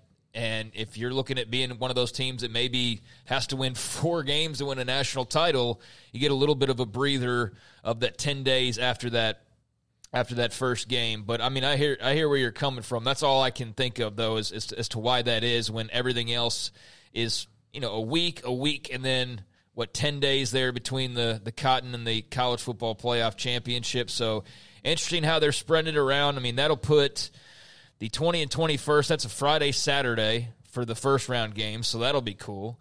Uh, then the 31st is on a Tuesday, and January the 1st is on a Wednesday. Um, then you've got uh, the 9th and 10th will get back to a Thursday, Friday, and then the championship on the 20th will be uh, a Monday. So they're going to hit like nearly every day Yeah, of the week. they're not gonna mess with the NFL. to, Yeah. uh, dodge the NFL and, and just get this uh, into into the various slots, which will be interesting. So yeah, you're looking at like a Wednesday and a Tuesday and a Thursday and a Friday and a Saturday and a Monday uh, to to get it all in there. But that's it's going to be awfully interesting. Uh, how much better or worse for some people in their eyes, it is. I know that Ross also put out what that would actually look like, and that was pretty fascinating to see the actual bracket and, and what we would get in terms of Oregon and Missouri uh, playing, and then going to face the uh, the Wolverines. You know, in the second round, you'd have Florida State and Liberty. Uh, and then they would go play Alabama in the second round in the Orange Bowl. Uh, it would be the Cotton for Michigan and, and either Oregon or versus either Oregon versus Missouri. Then Florida State or Liberty versus Bama in the Orange. Uh, Ohio State or Ole Miss versus Washington in the Fiesta, and then Georgia or Penn State versus Texas in the Peach. And uh, very much looking forward to, to seeing how all that goes. Rose and Sugar is the semis, and uh, very much uh, excited for the home games in the first Yeah, round of the playoffs. That's going to be really intriguing how all that goes. But uh, yeah, we're now in the 12 team playoff era officially. Brett McMurphy, Action Network HQ. Uh, one of, if you think about a guy that's all over it when it comes to college football, from coaching changes to realignment to just football in general. Great to have him on when we can. Brett, thanks for your time. How men- was Michigan more mentally or physically tough this season? Uh, how about both? Um, you know, I think they the I think the the allegations with the sign stealing and the NCAA and all that noise, I think that actually worked to their advantage. They used it, you know, not not that an undefeated number one seed needs any additional motivation or um, anything like that, but it was kind of like gave them that extra, if you will, that kind of chip on their shoulder that hey, let's prove all these guys wrong. We're we're better than everybody else. That's you know that's cheating stuff. Is like believe them or not, Harbaugh said you know there's they're innocent. They didn't do anything. Fine, whatever. But let's prove everybody we're the best team, and eh, you know, and just make no doubt about it. And um, you know, I thought going into the the final against Washington, I thought it was a bad matchup for Washington. I correctly uh, had Michigan minus the points, and uh, I just thought it was a big mismatch on the on both interior lines. Even though Washington had the you know won the Joe Moore Award for the best offensive line in the country, uh, Michigan's defense is something they haven't seen. Washington, as great as Penix is, and I'm not taking anything away from him, but Michigan had the number two ranked pass defense in the nation. Washington, until last night, had not faced a pass defense in the top 50. So I think we saw the difference when Penix was missing a lot of these throws he usually hit, usually connected on, because he didn't have the time that he's used to having um, to sit back there and pick apart people. But um, you know, whatever you know, asterisk, no asterisk, ta- tainted, whatever. You know, if you're if you're a Michigan fan, it's uh, you know nothing to see here. Move along. If you're not a Michigan fan, it's uh, give them the death penalty, but only first after we do a public stoning. So you're not going to change anybody's mind on that. But they've got the championship, and you can't take it away from them. And now, you know, we go into the you know 24/7 Harbaugh watch. Yeah, I was just about to ask you about that. He's done everything that he set out to do at Michigan, and he still doesn't have that Super Bowl in the NFL, and he's flirted with the NFL, you know, seemingly every year since he got to Michigan. It feels like, and I know especially recently. If you, if you had to put money on it, would you bet that he is the coach of the Chargers or Titans or someone next week? Well, I don't know when, but I, yeah, I think I don't think he'll return to Michigan. I, I, people that actually fairly close to the folks in the program before this season told me they didn't think Harbaugh would be there after this year. And again, that's just them kind of reading the tea leaves or whatever. Not like it was a done deal, but and that was before all this stuff happened with the NCAA and with the sign stealing. And you know, you're right. He's made three consecutive trips to the college football playoff. He won the first national title in um, you know, 20, 26 years. And yeah, what else is there to do there? But I think the biggest thing is he doesn't necessarily want to deal with all the NCA stuff, with the sign stealing, you know, implications. I mean, they could they could suspend him for a number of games next year if he returns. And does he want to does he want to deal with that? I just think ultimately I always thought he was an NFL guy. I'm actually surprised. I I thought I didn't think he would have stuck around Ann Arbor this long, but he did. and it's paid off. But I just think you know he will. Again, he's got to have an offer. He's not going to just leave and not go somewhere. But yeah, if there's an NFL franchise out there willing to give him everything he wants, I'd be shocked if he returns to Michigan. Brett, that was the last hurrah for the four team playoff. We know we're moving to the 12 team. It's just a matter of what that's going to look like in the long run. We, we know for the next couple of years, but um, there was that delay in moving the format to a 5 7 uh, as opposed to the 6 6. I know there's been a lot of, well, it's going to get done, it's going to get done. Do you see that as being that much of a layup, or is there more going on behind the scenes? How did you sort of read the, uh, the playoff, I guess, reformatting talks uh, continuing on? Yeah, well, basically, you know, it has to be unanimous for the, the change in the format, and that means, you know, the Pac-2 has a vote, and so they could they could block it, they could, but people I talk to are like, okay, um, you know, Oregon State and Washington State are kind of, you know, going into a gunfight with a spork, and um, you know, you can sit there and beat your chest and say, we're not going to do it, we're not going to do it fine. You don't want to change it? Okay. But then you know what that means? There's going to be hell to pay down the road um, when they do the the new um, extension of the 12 team playoff, which begins in three years. They all they're trying to do is get these last two years of the current 12 year deal. So then when the new ones go forward, that's when they can totally you know put the screws to Oregon State and Washington State. So I think Oregon State and Washington State is doing it, you know, kind of as a negotiating ploy, although I don't know specifically what they're trying to do, trying to get more money, trying to get something, access, whatever. But no, I, I it'll it'll it'll get it'll get done. It won't be an issue. And it was kind of telling that um, Mississippi State president, who's the chair of the president's committee for the college football playoff, said, you know, look, it, it, five and seven will get done, and it's it, you know how presidents are presidents really don't get walk out on a on a limb. Um, so he he's pretty uh, secure in the fact that it will go to a five and seven, which is good news for the for the Big Twelve because that means whoever wins that crazy conference next year mm. is probably going to have a first round bye. Because it'll be the top the top four conference champions get a get a first round bye. So. Hmm. Yeah, I, I, didn't think that far ahead, but that that is a that's a heck of a deal for a conference that right they're going to. We don't know what's going to happen with all the new come, incoming teams and also the ones that remain. What do you? What is the reaction? Well, I saw stories, and obviously you've been all over as, as well as the revenue sharing of the college football playoff moving forward. When it comes to someone like SMU joining the ACC, they already were giving up a lot to have this opportunity, and the possibility they could be also outside when it comes to getting a fair split when it comes to the playoff money? Yeah, that still has to be settled. Um, and, you know, again, what kind of power or leverage does SMU have? Uh, not really much. So, um, you know, it, it's just, you know, the SEC and the Big Ten simply aren't going to give up the revenue just because, oh, here you go. Oh, you're in a you're in a power Power Four league now. Okay, here you go. You get the same revenue.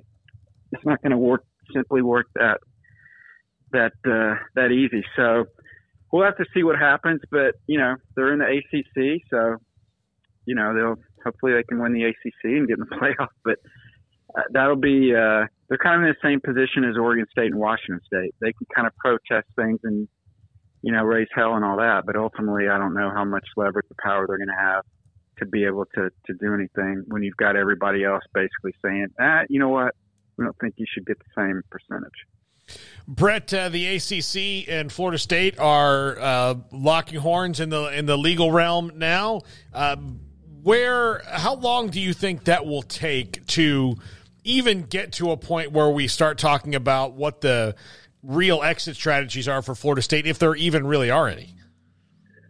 Well, they they have exit strategies, and that's to get the hell out of Dodge and not have to pay the grant of rights. In the ACC, has the exact opposite. You're not, we're not, uh, you know, giving you your grant of rights because they go for 13 more years, and you you sign these grant of rights t- on two different occasions.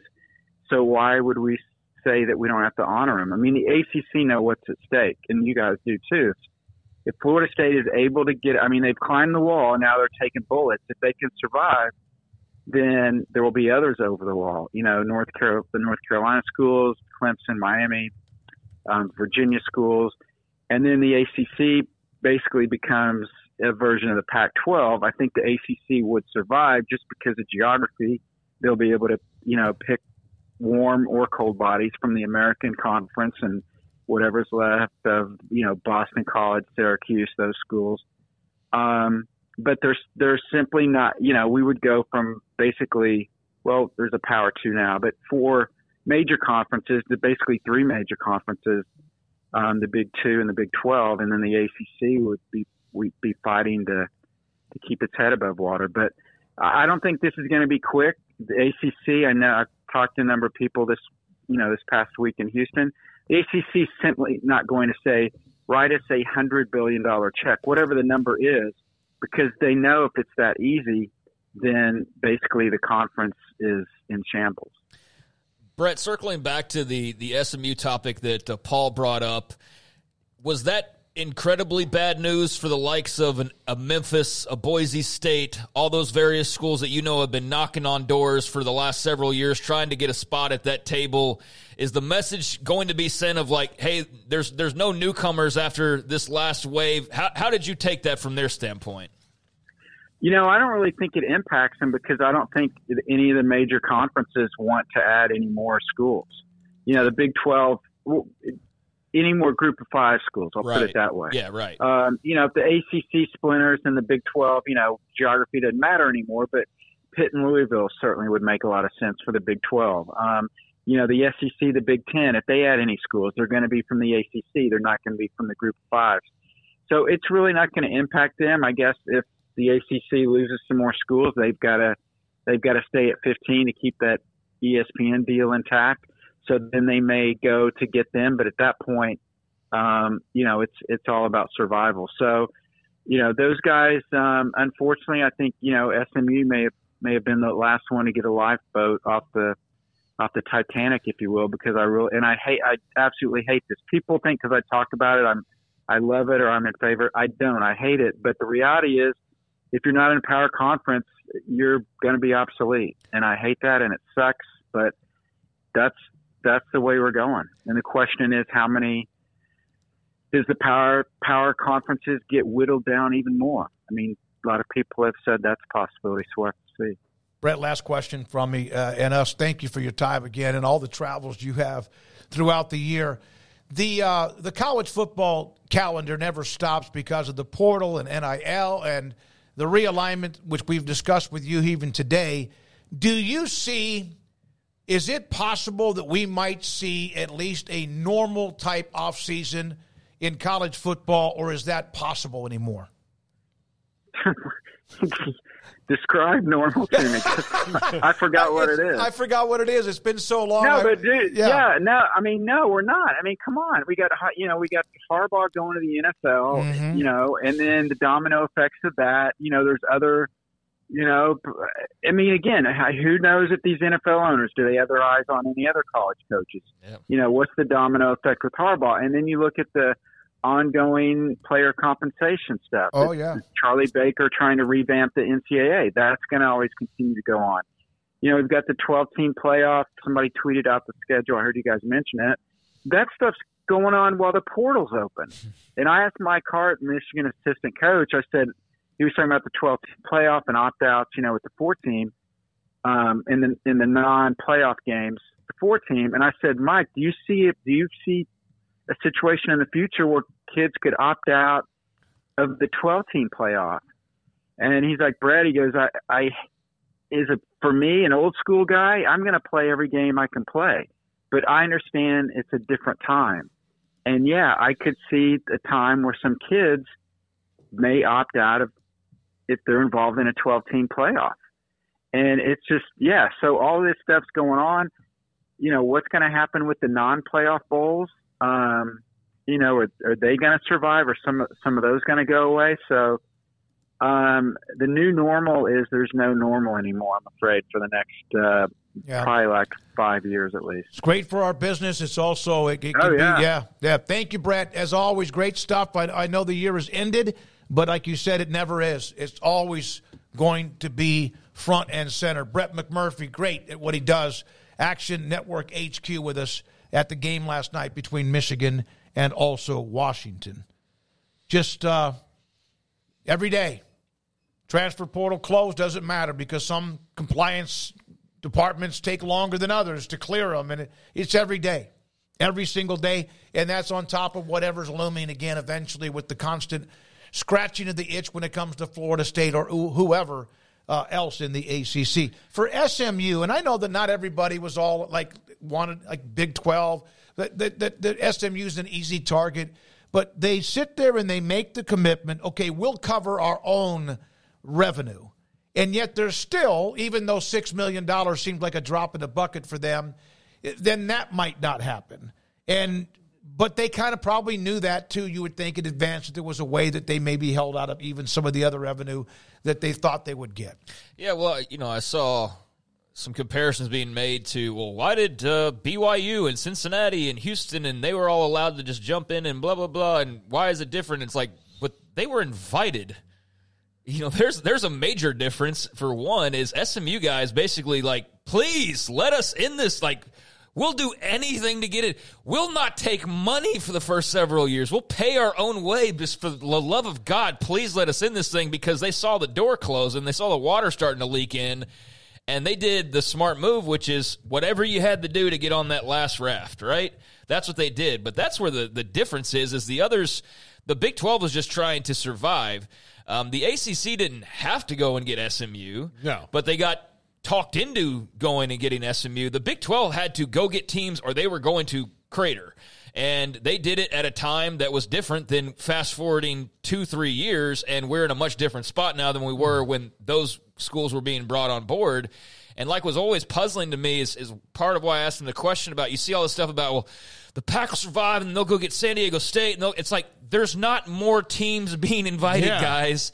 There's not more invitations going out unless something's just drastically changing that we're entirely unaware of and not something that's like happened but like i mean something like er- like seismic earthquake changes would have to occur to where all of a sudden they're like you know what we want more teams to come and be a part no they want No, less they want less. it's the Yeah. whole idea of the power two And that's why the thing of Yeah. the Super 2, like you said, Right. is always going to be hovering, even for those who are a part of the 65. absolutely. That there's always that possibility. Like, you got you got to keep eyes in the back of your head like your mother used to have. brought it up yesterday. If you're the Big 12, like you're not only if you're smart at least, you're not only looking at what you could potentially do, which that would beg and bring into question of okay, if you want to go the whole fantasy scenario of okay, the ACC falls apart and here's who you could go pick up, fine. I, I mean, we're nowhere close to that right now because there's not anything that's you know beyond just discussions happening at, at this point. But the idea of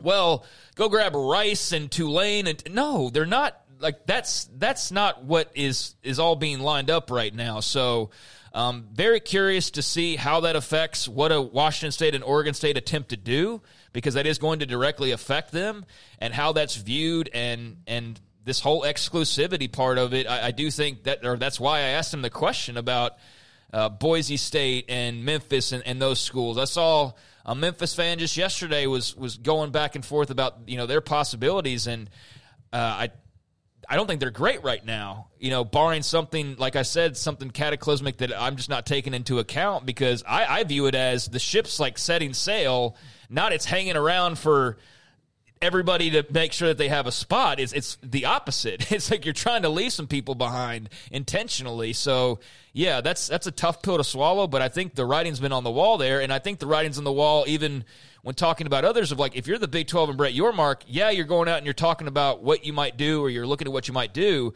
But you also better have eyes in the back of your head that like Kansas isn't talking to the Big Ten right now, right? Or that there's not and there's not many options, but that would be one of the options that you would look at and say, who could they possibly lose in a in a shakeup of things? That's one school. So yeah, I, I think that the, the music marches on, and we're not at the end just yet. But what it all looks like moving forward is a big part of whatever happens with Florida State. Yeah, Jacob. By the way, uh, is there a if there is a power too? What do uh, the other teams compete for?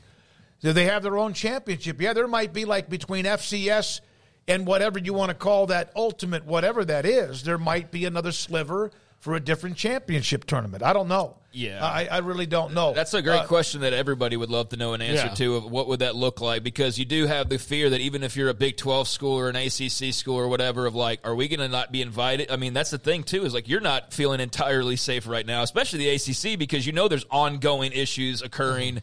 And I'm saying for the Big 12, you feel safe, but I would always be Brett Yormark having one eye, you know, open at all times of like, okay, we good? Is everybody still good? All right, we good. But yeah, I mean, how that would look, I don't know. I mean, the whole argument being proposed by those in favor of something like that is, well, those teams just simply won't be able to have the money to compete. Not that West Virginia was spending the same as Ohio State to begin with, but with the amount of money TV wise that'll be coming in, it's going to be so much larger that, well, it's going to be too uneven of a playing field. And I'm not saying that. That's just what the argument for something like that occurring will be. Others, like Bill Hancock's, no, everybody's going to be involved, and there's, you know, but I trust him as far as I could throw him. Yeah, I- so I, I don't know, but that is the, the concern for everybody not in that top two right now is like, do they eventually go try to do the real NFL thing, the the, the NFL light model? I, I don't know if that's realistic or not. What has Greg Sankey done? And this is why, uh, uh, like, people should be nervous. What has Greg Sankey done that is for the the good of the many and not the good of the SEC? And I know it's his job to defend the SEC, but sometimes you can do But that. don't you have to have some sort of a compass that's what's best for the sport too? Yeah, that's my point. Is like I know it's his job to defend the I mean, SEC. how much is how much? But how much do you go over the line of like, well, I only care about the SEC, and then at the end of it, you look around, but he then will backtrack and act like he cares about what is good for all of he- college football. But he's there's never been a thing that he supported that hasn't benefited the SEC first, Which is his job, and that's his job. But also sometimes, like, yeah, look, you know. Um, it's good to support things to, to do your job, but sometimes there's things there's there just comes to the line of right and wrong and what's good for everybody as opposed to what's just just good for you. And But he's not the only one. Yeah, no, he's not the But only he one. has a big, huge, massive. But yeah. I'm using him as an example Right. because he's now the longest tenure commissioner in this whole deal, and his line has been straight, you know. And so because of that, and because the other commissioners are going to have to to approach things similarly if they if they're going to even carve out their niche, it does make it very scary because you don't know like if this is the guy who's got the most power or the most people behind him, then or the biggest money behind him, then we know how the train works in You America. it runs like? in one direction. Do you know what it's like? And I don't, but do you know what it's like to have the most power and also know it? It's powerful. Yeah, it's it's- it's, like, it's, It's very yeah, very powerful. Yeah. Um, I mean, he, he does not care about Iowa State. I don't think. You know, he doesn't care about TCU. I mean, you would hope there is part of him that wants what's best for the sport, but I, I could also see someone like him. Uh, or others like him say, well, what's best for the sport is to per- quit pretending like Ohio Mm-hmm. State is Iowa State and to break away. Now, that does beg other questions of, okay, so you're telling me that Indiana is like so much better than TCU or South Carolina, right? So I mean, you get it- Vanderbilt. Vanderbilt, obviously the, the everybody's uh, kick toy, but no, I, I think that the whole idea of the big break off, or however you want to phrase it, that is something that's been looming ever since OU and Texas made their And now or they didn't make their, but Brett Zorneman made their exits public, and so that's been a, a topic of conversation ever since then, and it's only heating up now because of. Of Florida State, for example, if they were to move, then that just further pushes that, you know, those chips right into the middle uh, with everybody else in those two conferences. So yeah, it's it's a problem for everybody all at the same time in a way. And then you're the conference who has this commissioner that knows he's powerful and is powerful, and then you add two more comp- two more schools that are like thinking the same way with Texas and also Oklahoma. All right, Craig's off the radar. Around the corner, Jake Butt, former Michigan tight end, part of the Big Ten Network on what the Wolverine family, all of what it means besides the obvious. Uh, at 5.30, there's a chance we're going to be able to get a guest who's one of the finalists for the Earl Campbell Tyler Rose Award. Working on that. Paul's top five. This is 365 Sports. Richard Carr, Buick, GMC, Cadillac, they are the people that you can count on. And I can attest to that. I've counted on them more than a few times, and I know plenty of others that have counted on Richard Carr, whether it's going to get their vehicle worked on or whether it's going to purchase a vehicle, whether that be a new or pre owned selection. They can take care of all of those various things for you over at Richard Carr. And right now, they've got the Buicks, which are a perfect combination of first class luxury and value like no other SUV. Ranked number one overall brand for new vehicle quality by JD Powers, the Buick Envision offers amazing value. And right now, you can save 5000 on a Buick Envision, and qualified buyers can get 1.9% financing on Buick and their top rated SUVs, plus military and first responders can save an additional $500. Restrictions do apply, so see dealer for details, but you can go on over to the dealership, give them a phone call, send an email to get more information on the lineup of Buicks, but in particular, that top rated Buick Envision. And maybe you're not looking to buy new, but still good news for you if you're searching for a vehicle because they trade for the best, and therefore they have a lot full of quality pre owned cars and trucks in stock, 100 used cars and trucks to choose from, all inspected with 172 point inspection and the Richard Carr seal of approval. The financing goal at Richard Carr is always 100% credit approval. They say yes when others say no. So check out the dealership that's been in business for over two decades here in Central Texas, and during that time has built a reputation as the people you can count on for your automotive needs. Richard Carr is run by proud Central Texans. Proud Baylor Bears. Log on to richardcarr.com today. Call now or go see them now off Highway 6 at the Imperial exit. Developed by Startup Waco, a nonprofit organization, GXG is a program designed to support the entrepreneurial development of Baylor University student athletes through NIL activations. The program helps student athletes maximize their platforms and offers a comprehensive support system for them to create and grow new businesses that not only benefit themselves, but also uplift the local economy. Fans who wish to support student athletes can donate to GXG via the GXG NIL Fund, BaylorBears.com slash GXG. Contributions to support NIL activations through GXG can be made at BaylorBears.com slash GXG.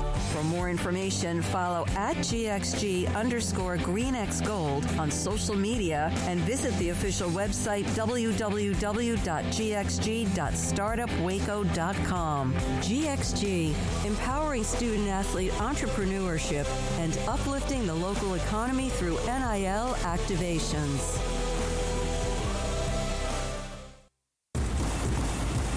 Petty Clinic Men's Healthcare in Woodway is now proud to offer you men an exceptional weight management body sculpting product called semaglutide, also known as Ozempic or Wegovy. Semaglutide is an FDA-approved weight management medication. Once a week injections of this powerful medication offers an average body fat weight loss of 20% within the first year of treatment. In addition to body sculpting, semaglutide also normalizes blood sugars and has the clinical research proof of reducing blood pressure, cholesterol, stroke, and heart attack risk. If you're like most men and you have stubborn fat that will just not respond to typical diets and exercise, then help is finally here. Semaglutide, affordable, highly effective. Google search Petty Clinic Waco and reach out to the Petty Clinic team today for a free consultation with Dr. Petty to see if semaglutide is right for you. Go to pettycliniclowt.com. At Ideal MRI, we feel blessed to be part of the Waco community. We're a small family business here in Central Texas. At times like this, the cost of healthcare has never been more important. And unfortunately, significant illnesses and injuries still occur. And that's why Ideal MRI is open and here to serve you through this difficult time. So if you need an MRI, ask your doctor about Ideal MRI. You can schedule online in minutes at idealmri.com or call 833 Ideal MRI.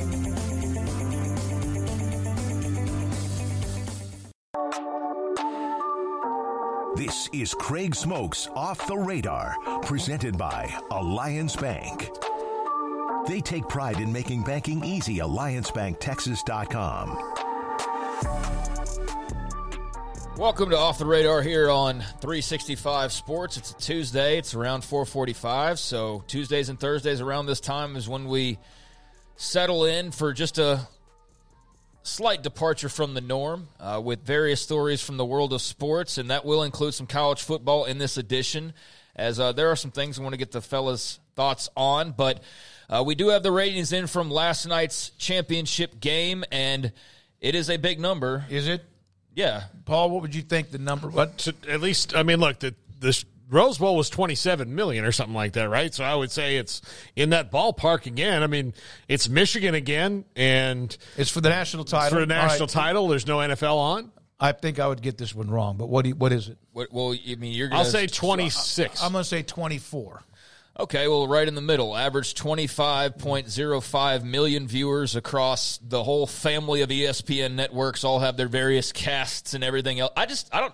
Do you guys watch all the no, other no, extra stuff? No, I saw the calendar, or I, I get what they're doing, but I I can't keep up with it just on the TV, Mm-hmm. uh, cable. So trying to go to the other parts, no, I'm out on that. Yeah, I mean, we all watch ESPN Deportes, and then no, no, I mean, but I if if um, you ask me like how many times I've watched any of those other casts, I mean, I, I've tried to check into those, but I always find myself drifting back to just the regular. You do too, Garrett. You always drift back Every to the regular time. Every regular time. broadcast, and I've tried the McAfee for Monday Night Football, and and so, or Manning, I should say, uh, for for Monday Night Football, and I'll do that depending on the guest for maybe a second, but I always go back to the other broadcast. I just, I guess it's the traditionalist in me, but twenty five point oh five million viewers across the ESPN networks, most watched title game since LSU Clemson in 2020, which had about 500,000 more viewers, but a big jump up from last year's Georgia TCU game, up 45%, as uh, Georgia's blowout of the Frogs uh, had a little over 17 million. So nearly 8 million more viewers for uh, last night's championship game versus the year prior, which, given the brands involved, like you knew TCU wasn't going to be able to carry the the millions and millions of, of people being a, smaller school like the brands that we had last night. But Michigan is a TV draw, fellows. The top three broadcast of the entire college football season. Last night, though, was number two. Their semifinal against Alabama. 27.76 million last week in the Rose Bowl. That was the highest rated game all year long. Last night's 25.05, the second highest ranked. And then their matchup with Ohio State, the third highest ranked, 19.07 million for that one. They were around number one most of the year, unbeaten most of the year. You had this massive story. No, they were unbeaten the entire un- year. right. Yeah. They had this massive story that followed them around everywhere. That was just like took the grips and uh, the throat of college football. They have a coach that's uh, A lightning a rod. lightning rod, Polarizing, yeah. And and by the way, they're damn good. I, Oh, and uh, they have one of the largest alumni bases And on God's they're green earth. As much So, as anything, I mean, that's yeah. that's the thing. You know, when you look across, I remember looking across like social media and like seeing all like just the sports media people that went to Michigan, like Rich Mm-hmm. Eisen and Tracy Wolfson and and uh, Dave Portnoy. Like, there's they have so many like Yeah. big time alum. Like they have so many alums. So that's just three people I rattle off that are at the higher levels of, of our business that I happen to follow on social media. That doesn't even include like, you know, guys who are dentists. You Yeah. know, like that's it. Like they have Doesn't so even include superfan Derek Jeter. yeah, exactly. Derek, yeah, Derek Jeter, Stephen A. Smith, Michael Michael Jordan, all that. That was quite the night. trio in that booth. Yeah, I was was- thinking like, man, Stephen A. is just living it up right now. He's Yeah. in between that Jordan was a and power Jeter. play, man. Oh yeah, it you was. talk Yeah. about For him- flexing muscles. I think the Yeah. ESPN cameras were on the walkie-talkies, like he's in position. You Yeah. know, get the shot now. He's right there between Jordan and Jeter. Their their you know their prize But on ESPN. Yeah. Part of me wonders if like he he got his way in there and he like forced his way to the front, and then like Michael's like, okay, you can go now. no, I no, yeah. I didn't like, but uh, we don't need this guy in here uh, telling our secrets. But it, did seem like the odd man out just in terms of athletic ability. yeah, You know, there's I mean, and there was, that was not the only like big time athlete that was in that. Oh no, there was a ton of other people Yeah. in that booth. Yeah, Yeah, no, but so- he, he had pro- he he has to have a picture of that from last night that's getting blown Oh, up as we speak. Yeah. because I mean, when is he going to have a cameo like that? The middle of the national championship game, you got Jordan Yeah. on one side, Jeter on the other, chopping it up with them. So yeah, that Who was, was the a, other guy? His name kept on being dropped in that mix. Travis Scott. Oh yeah, Travis Scott, who's a, a hip hop artist. So yeah, you're, okay. you're not going to be too familiar with him. If you are, then that's that's crazy. that'd be, that'd be I was real getting to rattle mode. off a couple of his songs, but that's okay. I mean, if We- you we- did, I'd, no. I'd respect you more. I think for, for being able to do that. But yeah, so that was uh, big numbers for the national championship game last night. Not a not a real surprise there, but Michigan does end with the three most watched games of the entire year. And to Paul's point as well, this is exactly why you see various accounts who I you know get paid for views or hits whatever. This is why they attack the big brands. They have the biggest fan bases and the biggest mm-hmm. audiences and the most interactions. So when you see somebody just trolling Michigan, I mean. You're going to get a response because there's a billion of those folks. So Mhm. yeah, it's it's part of uh, you know teasing Texas fans or whatever people aim to do to get those It's like kicking of your foot into a fire ant. yeah. Ohio Yeah. State, so on and so forth. So, anyways, there's a there's a look at the ratings from last night. A very healthy number, and I think the CFP folks have to be uh, pretty excited by all of that. Now, this came out yesterday, and I just wanted to, to get your guys' thoughts on what you think of the latest college football Hall of Fame class. It's a pretty lengthy list of the inductees that will be going in, but we did learn this list officially the 2024 Hall of Fame class presented by uh, or announced by the National Football Foundation um, and the College Hall of Fame. Uh, but here are the players involved, and there's a, a little bit of flavor from all over here. Justin Blackman, Oklahoma State wide receiver, Man, you one of the saw him walk. He washed out quickly. didn't he yeah. he had some addiction issues. Yeah. He had some various off the field issues that really derailed what should have otherwise been an exceptional career. Um, you know, got drafted by the Jags and then just seemingly couldn't get out of his own way. But you talk about one of the best to ever put on the orange and black, one of the best to ever play in the Big 12, a league that's had a lot of really great receivers, guys. But Justin Blackmon was special. Yeah. and, Yeah. Um, that's why he's getting the Hall of Fame nod, and it's a shame that you know the pro career didn't work out better. Hope he's doing all right just in general. Yeah. Um, but you know you got that that Hall of Fame nod, and that's got to be pretty cool for him. So I'm gonna just go through, and when you want to talk about somebody, just put your hand up or something like that. Eliminate the Florida State guys. Uh, because we don't Justin Blackmon, time. wide receiver, Oklahoma Tell me State. UCLA tight uh, uh, tailback, excuse me. Paul Cameron, Kentucky quarterback Tim Couch, FSU running back Warrick Dunn. Uh, I for no for my money of all the like there are Florida State's had a lot of really exciting players. I think number one is Deion. I don't think you can kind of take that away because he was so different. But right there, maybe number one A as far as an exciting player, uh, Warrick Dunn was right there. I mean, he was he wasn't Peter just Warrick.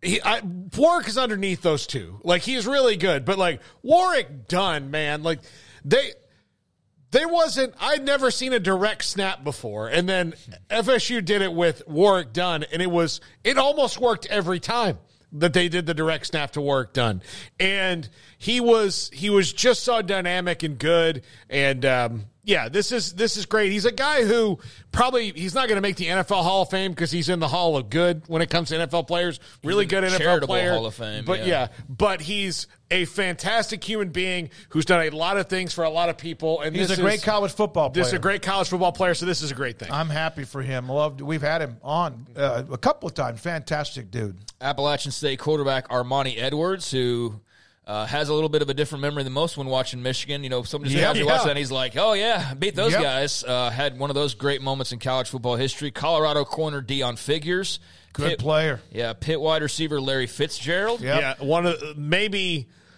a, of the last generation, one of the best wide receivers. Oh, for I mean, sure. like like the top, like you even taking who- guys like DeVonta Smith who won the Heisman. Who's our good he- friend from Mexia that's still with the Cardinals? Kelvin Beachum. Kelvin Beachum. Beachum tweeted out how proud he was to know Larry Fitzgerald and excited about him being a part of that class. One of the best performances I've ever seen, and I saw it in person on a whim, was uh, Larry Fitzgerald against the Aggies down Oh, at College Station. Yeah, that was. I uh, saw that in person. That, That was, was, a rough legendary. d- rough day for the Aggies. Yeah, that was that was something else to see.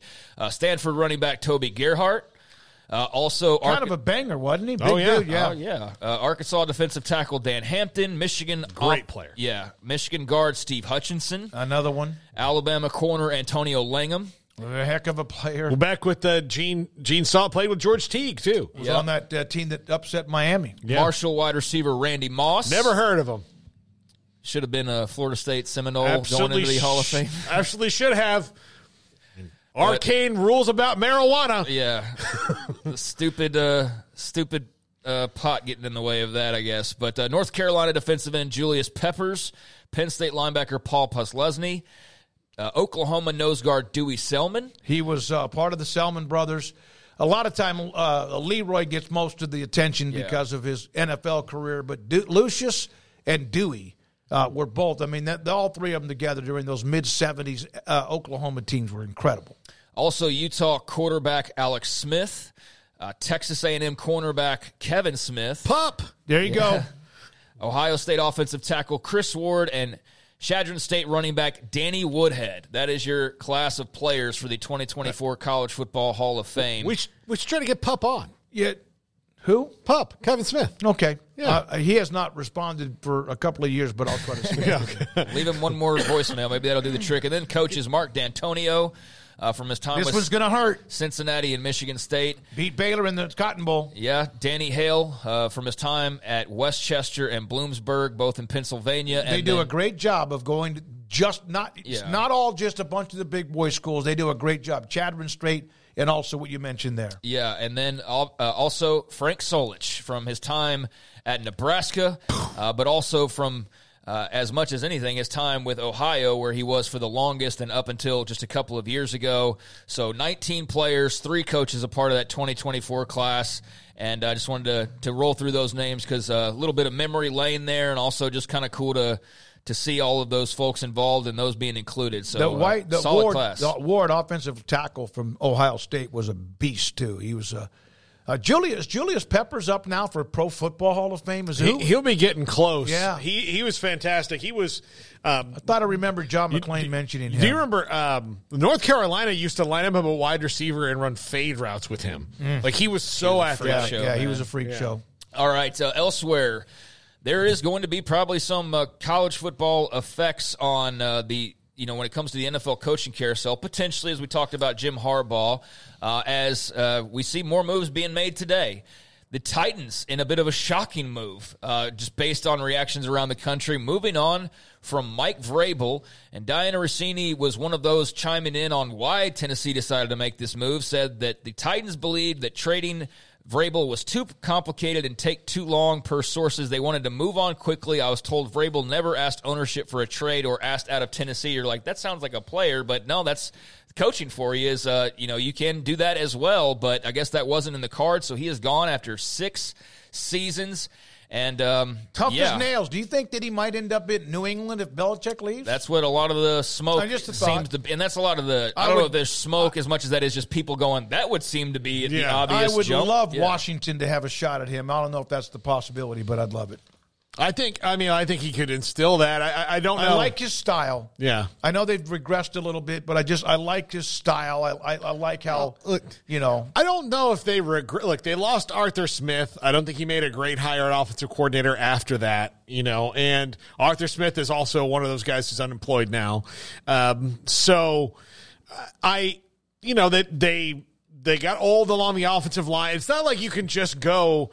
Especially when you have three guys in the offensive line like retire within two years. Think about who they had It's- at quarterback, and they still won for a while. yeah. So, yeah, I think a lot of that, like, the team got old. Look, Derrick Henry probably played his last game in Tennessee. Ryan Tannehill's played his last game in Tennessee. They're about to move on with, with they're going to try with Will Levis and see what happens. But they hired a new GM last year. These things are inevitable. Mike Vrabel will win somewhere else.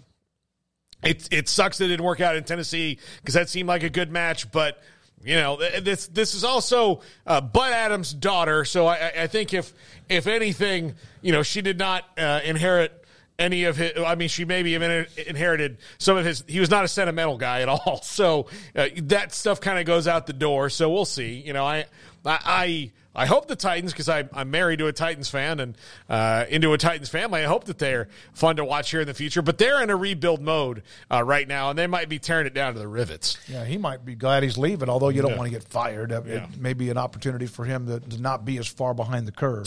Yep. So there is another NFL job opening there in Tennessee. We did learn New Orleans will not move on from uh, Dennis Allen. They're going to stick with him. So that is one job that will not be opening up. But there's a ton of know coordinator moves being made and, and requests uh, that are going around for you know permission to talk to uh, various candidates. And I actually saw uh, one of the more interesting notes. You brought up Washington, but they've apparently uh, asked for permission to speak to Will McClay, uh, the Cowboys vice president. Would be stupid not to. I just can't imagine Jerry would let him leave, especially go to Washington. But the places. Chargers have also asked for permission to speak with Will McClay as well. So we will see, um, as he's been a central figure in everything Dallas has done for going on many years now. There's two things that are either going to happen. Either Will McClay is going to finally leave and take a new job, or Will McClay is going to get yet another raise.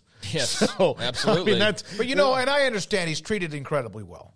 But he he's, and he he does make a lot. He's been incredible for them with personnel. But there's still the Jerry Stephen triangle, right? Or I guess dual threat.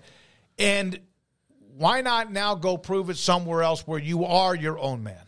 Yeah, I I know, I get that. I know the like- value of the Cowboys, but Yeah, that'll I- be that'll be something he has to think about. Yeah, but uh, you know, it's also you know, you, you can say what you and like Josh Harris, nobody knows because he's he's new, but you can say what you will about Jerry Jones. He's had far more success than Dean Spanos, and um, Well, and, so And- now Dean Spanos and, but- Josh Harris are trying to find a guy that's obviously given the Cowboys an oomph because they've won th- three straight playoff te- scenes since Switzer. And if you're a guy who Jerry Jones doesn't send out the door, if you can walk up to him and tell him, we need to draft this guy, and he doesn't get mad at you uh, and send you out the door, I think that's one of those things that, look, and this is just me hoping Will McClay stays, but if he goes and gets to be the GM or president of a team, he is he earned that five years ago. No, I like, agree. I mean, long I agree. ago. So, Yeah. So- and, and if- if the Cowboys, it might be just a title thing, though. Yeah, I mean, if you're comfortable somewhere and you're getting paid well and you're, you know, don't want to really start all over, I could see where that would be motivation as well. And it doesn't get much bigger than the Cowboys, but uh, he is going to get other opportunities or at least interviews for other opportunities. So that leaves you with six openings now Panthers, Raiders, Chargers, Falcons, Commanders, Titans. Uh, and you would think that uh, there's a good chance Mike Vrabel is going to uh, perhaps get another one of those jobs, or the Patriots do open up. We'll see what happens there. Uh, but the Saints, at least, saying that they are going to stick with Dennis Allen, so that's one fewer than uh, than maybe you thought there might be. And uh, let me see if there's anything else I wanted to get to here. I think that's about it, with the exception of. Um, yeah, uh, Michael Brantley retiring in baseball. I mean, that's not a huge deal. Yeah, he's had a long Yeah. career. He was good during those Astros World yeah, Series teams. Yeah, he, he definitely was. But just make mention of that, something a little non football related. But Michael Brantley is calling it a career on the diamond. And I'll leave it with this, though, a football note. Uh, Kevin Steele, longtime defensive coordinator, uh, just finished, finished up his third go round with the Alabama Crimson Tide. And Nick Saban, he is going to retire from coaching. He's 66 this spring, has been in the game for 40 years, 12 as defensive coordinator, and was a finalist for the Broyles Award, according to Chris Lowe back in 2017. It's just sort of a write up on him. But uh, obviously, the, the man's got a history here.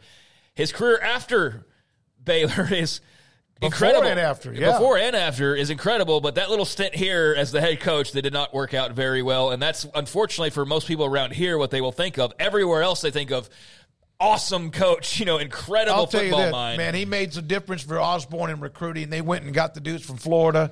He was incredible for them at Florida State. He was good. Uh, he was at Tennessee when they were pretty good. He obviously with Saban, who brought him back three times. Auburn was uh, the well, I think up for the award. But, but what was the uh, assistant coach of the year? He, he he's The Broyles he- Award. He's he got like 250 grand out of Tennessee to be the interim head coach for a little bit. Yeah, uh, I, I after understand Jeremy Baylor Pruitt, fans but will like, always think about UNLV, but when I had a chance to visit with him, he was always a very nice guy. He was not a head coach. He- no way. No, and, and But- he he was so bad here that he never got that opportunity again.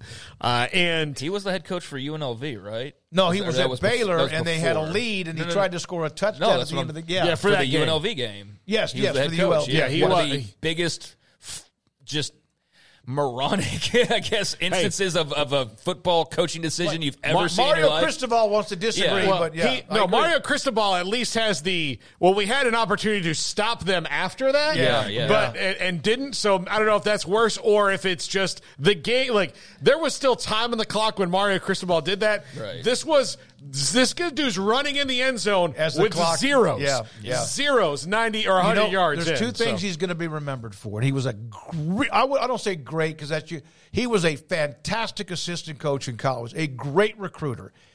He will be remembered for two things being grabbed by Kevin Steele, wasn't it? Kevin uh, Greene. By Kevin Greene on the sideline, and also the UNLV game running in, trying to get, emphatically score a touchdown even when the game was over. Yeah, that UNLV play. If you haven't seen that, it cropped up on uh, or popped up on YouTube a few years back. I, I always heard you couldn't find it anywhere, and people who knew how to find it wouldn't tell you because it was so embarrassing for, for the Baylor faithful. But I eventually did find it, and it was as bad as as it could be. Uh, that decision there, but yeah, he has a long, uh, storied career, so he is calling it wraps uh, after a, a very successful run as an assistant coach. And uh, there you go. There's a few things off the radar. Think about the schools he coached at Tennessee, Nebraska, Florida State, Alabama, Clemson, Auburn, LSU, and Miami. You're not bad Yeah. if they're, you're going Yeah. to all those different places. When we come back, Jake Butt, former Michigan tight end, Big Ten Network, his thoughts about the win and what it means for Michigan. This is 365 Sports. Marcos. Marcos Pizza. Pizza lovers get it. Marcos.com, where you can go online and order what you want if you're at work and you want to go by one of the locations in Waco or where you live, because this show, of course, goes coast to coast. If there's a Marcos Pizza near you, fastest growing pizza brand in America. So there's one now where there wasn't one maybe even a month or two ago. Marcos Pizza, I love the pepperoni and sausage magnifico, which means extra sausage, extra pepperoni, all of it. And it's just really, really good. If you want salads or sandwiches, you want wings, they have it.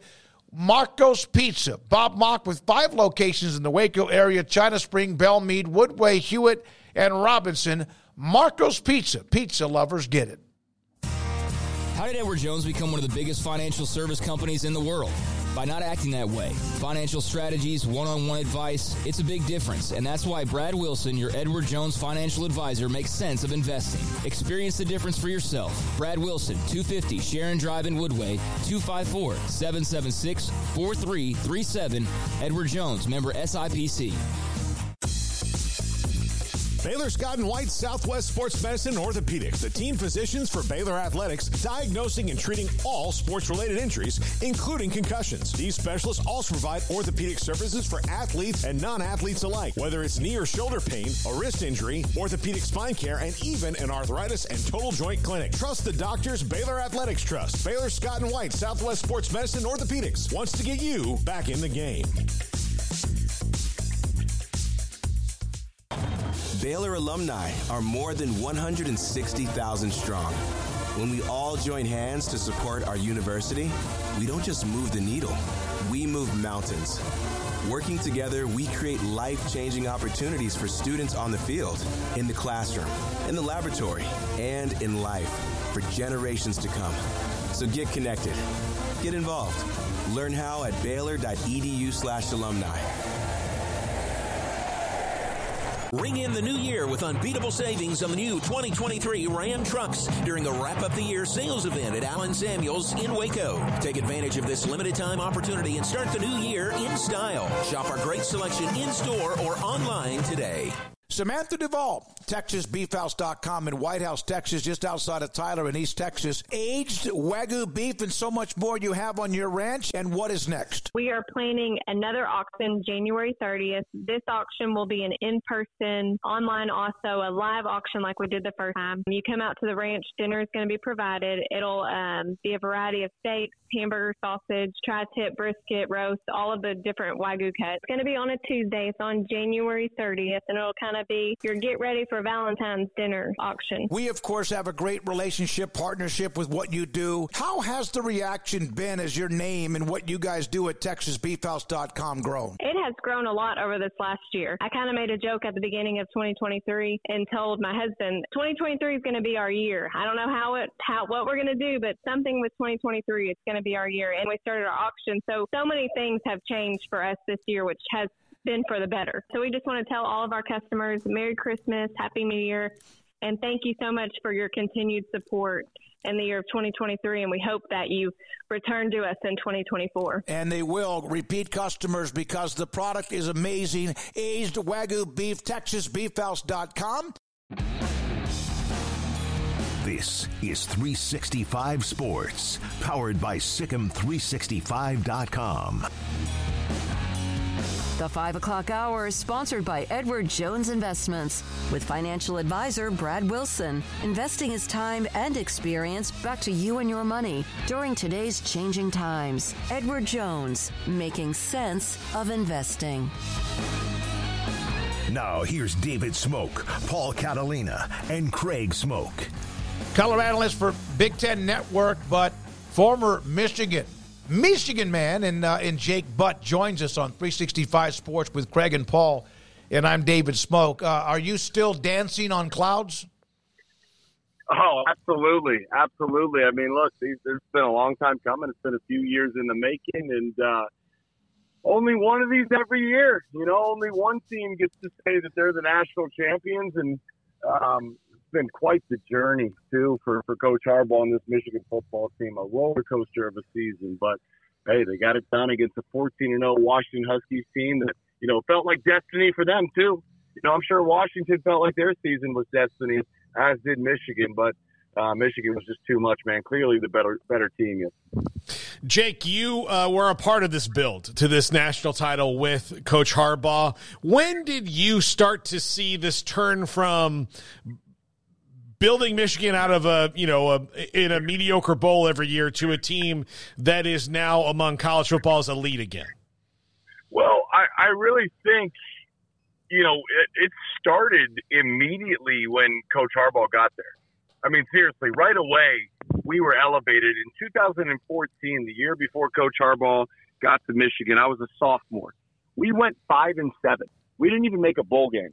So we weren't talking about a national championship. We weren't even talking about a conference title. We weren't even talking about a bowl game at that point in time. And I'll never forget that first spring ball when when Jim gets in there and he overhauls the staff, brought a lot of NFL experience. Um, the the coaching, the scheme, and the development we had in that spring, I knew right away that you know why Jim Harbaugh was an expert in turning around programs. Um, we we you know our 2016 team when we lost to Iowa on the road and we, you know, the JT was short game, that team had a lot of talent. We had a chance to do something special. We fell short, but you could see that seeds were getting planted and it wasn't a linear path. You can go back to the COVID year where, shoot, ironically, a lot of Michigan fans wanted Jim Harbaugh gone and hmm. fired. And thankfully for them, you know, the emotional fan doesn't make the, doesn't get the final decision, uh, you know, in Ann Arbor. But you know, it, it was a, it was not a linear path. Seeds were planted early on. We knew immediately that Jim Harbaugh was capable of great things, but you know, finally, finally, after knocking on the door the past two seasons, finally he was able to break through. So Jake, they jump out early. It's fourteen nothing. I think we're all thinking, "Oh my gosh, this is going to be a blowout." Washington makes it interesting, and then Penix has the big turnover right after half, and then uh, Michigan slams the door shut there in the fourth. Just the style of that game, the ebbs and flows, just the, the impactfulness of, of, various positions. Did that kind of go the way that you thought it was going to go, or maybe what stood out to you about the, the process of earning that win last night? No, it actually did go the way I, I thought. If Michigan was going to win, that was going to have to be the formula right there. You got to run the football first and foremost. Um, really, go back to the 2021 game, Ohio State versus Michigan, when Ohio State had C.J. Stroud, Jaxon Smith-Njigba, Garrett Wilson, um, Chris Olave, a young Marvin Harrison Jr., very similar team makeup to this Washington team. Um, and the formula then was to rush the passer, run the football, and have opportune um, timing in the secondary when it came to making plays. Um, Michigan started off explosive running the football. Again, wasn't linear. Washington responded. But what really stood out to me is, you know, Washington's offensive line won the Joe Moore Award. They were voted the nation's top offensive line in college football. And a lot of people were curious, hey, can Michigan rush the passer? That's been one of their strengths all year. Can they get after Penix with this line standing in front of them? I felt they were going to be able to, and they were, thankfully for them you know, it starts with the interior. Chris Jenkins, Mason Graham, Kenneth Grant. Those guys are 300 pound disruptors. They're big, they're strong, but they can move quickly. Um, and, and when they're able to rush the passer, that's when your secondary can play with a little bit more confidence. Of course, Will Johnson had the key interception coming out of half. He was challenged by Coach Harbaugh and that staff. They said, guys, we need someone to make a play to capture momentum. Uh, Will Johnson did exactly that. And then almost in poetic fashion, man, I know I'm dragging a little bit here, but in poetic fashion, the way the game ended with your senior, number zero, your captain, Mikey Sainristil, he seals the Yep. game with an interception and he's returning it all the way down. I'm glad he got tackled because the poetry then was your offensive senior, your offensive captain, your offensive leader, Blake Corum gets to come in and do exactly what he's done all year, which is punch the ball in the end zone in the fourth quarter.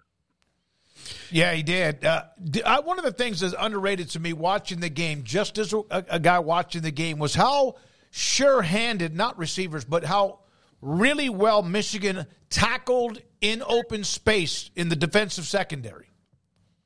Oh yes, and and what again? You got to give credit to Jesse Minter because so I called some of their games. I called their Bowling Green game early in the year.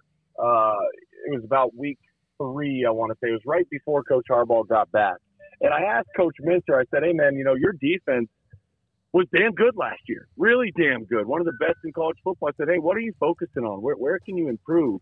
And he said, "Really, it's about the small details." You know, last year when they played TCU in the semifinal game, I remember a play where, where Minter sent pressure and there was a shallow cross.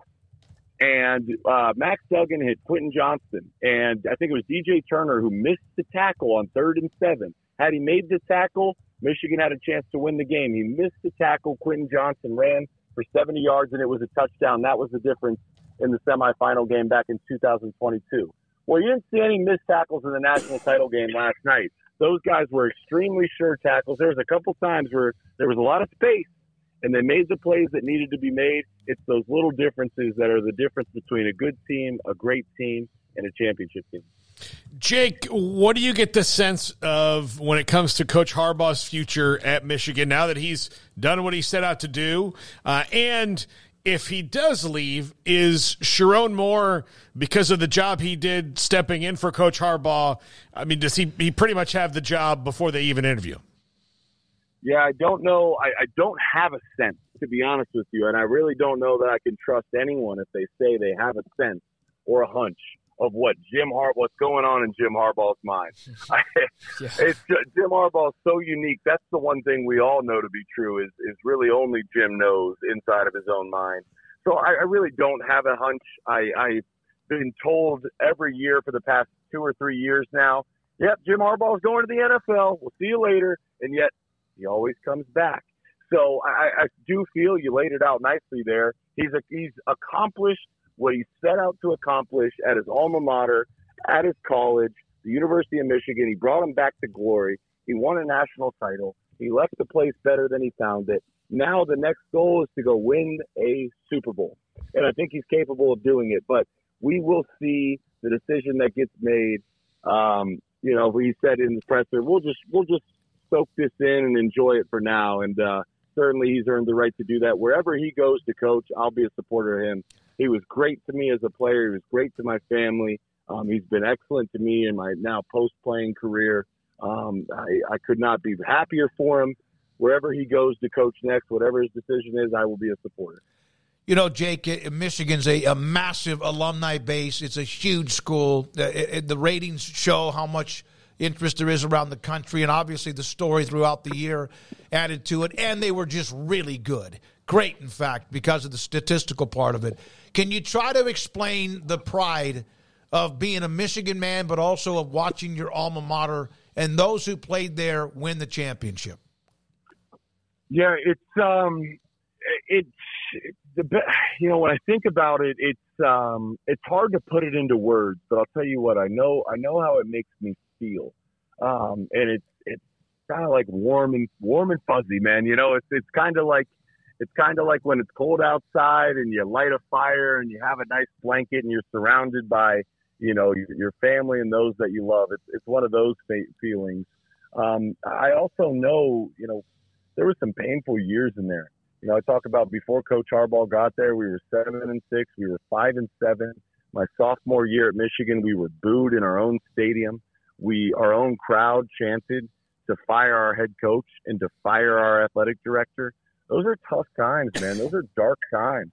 Um, that, that that was painful, but the pain of that moment is equally proportional to the joy that we were able to experience last night. And what makes football so great is you have to be willing to endure the painful times. You have to be willing to continue to work and tin- continue to press forward when you're in the middle of a storm or you're in the middle of a challenge. Michigan has done that. Jim Harbaugh has done that because on the other side of that storm is a promise that you have a chance to experience glory. And that's what they did last night, and I couldn't be happier for them. Jake, uh, how have you responded when you've come across, and I don't know how much maybe this has been brought up to you in person, but I'm sure you've seen that a lot of, it's weird, a lot of people with Buckeyes in their profile seem to say asterisk a lot or, you know, things like that. And there's obviously the story from this season, but how have you kind of taken that all in and I guess uh, how do you view sort of that conversation, and uh, do you feel like everybody was able to shut up those kind of comments with the way that they played down the stretch? Um, you know, I, I view it with complete understanding and, and expectations. Look, that's that's that's what I expect. It's a rivalry. I know Michigan fans. There'd be a percentage of them that would be doing the exact same thing if the tables were turned. Um, mm. I, I get it in a I, I understand why people may feel that way, but to me, I look at it and I say, I don't know how you could deny the fact that this was the best team in college football this year. And it's very clear to me and very evident to me. They won without their head coach on the road against the top 10 team in Penn State when they find out he wasn't going to be their head coach just hours before they landed. That was a gritty game. You know, then you're then you're in a trap game playing a, a darn good Maryland team a trap game. They got that one done. They're then they're playing at home against Ohio State, and, and Ohio State put all their chips on the table. That was a must win, a critical game for Ryan Day and the Buckeyes. And they're without their head coach Jim Harbaugh once again, and yet they get it done. You beat, you handle business against the Iowa Hawkeye team, and then you want to talk about this. Okay, so Jim Harbaugh served his time. He was suspended, three games, toughest part of their schedule. They get it done. Well, then you're playing Nick Saban in Alabama. And I don't care, no revisionist history here. I remember what was being said. It was Jim Harbaugh can't win playoff games.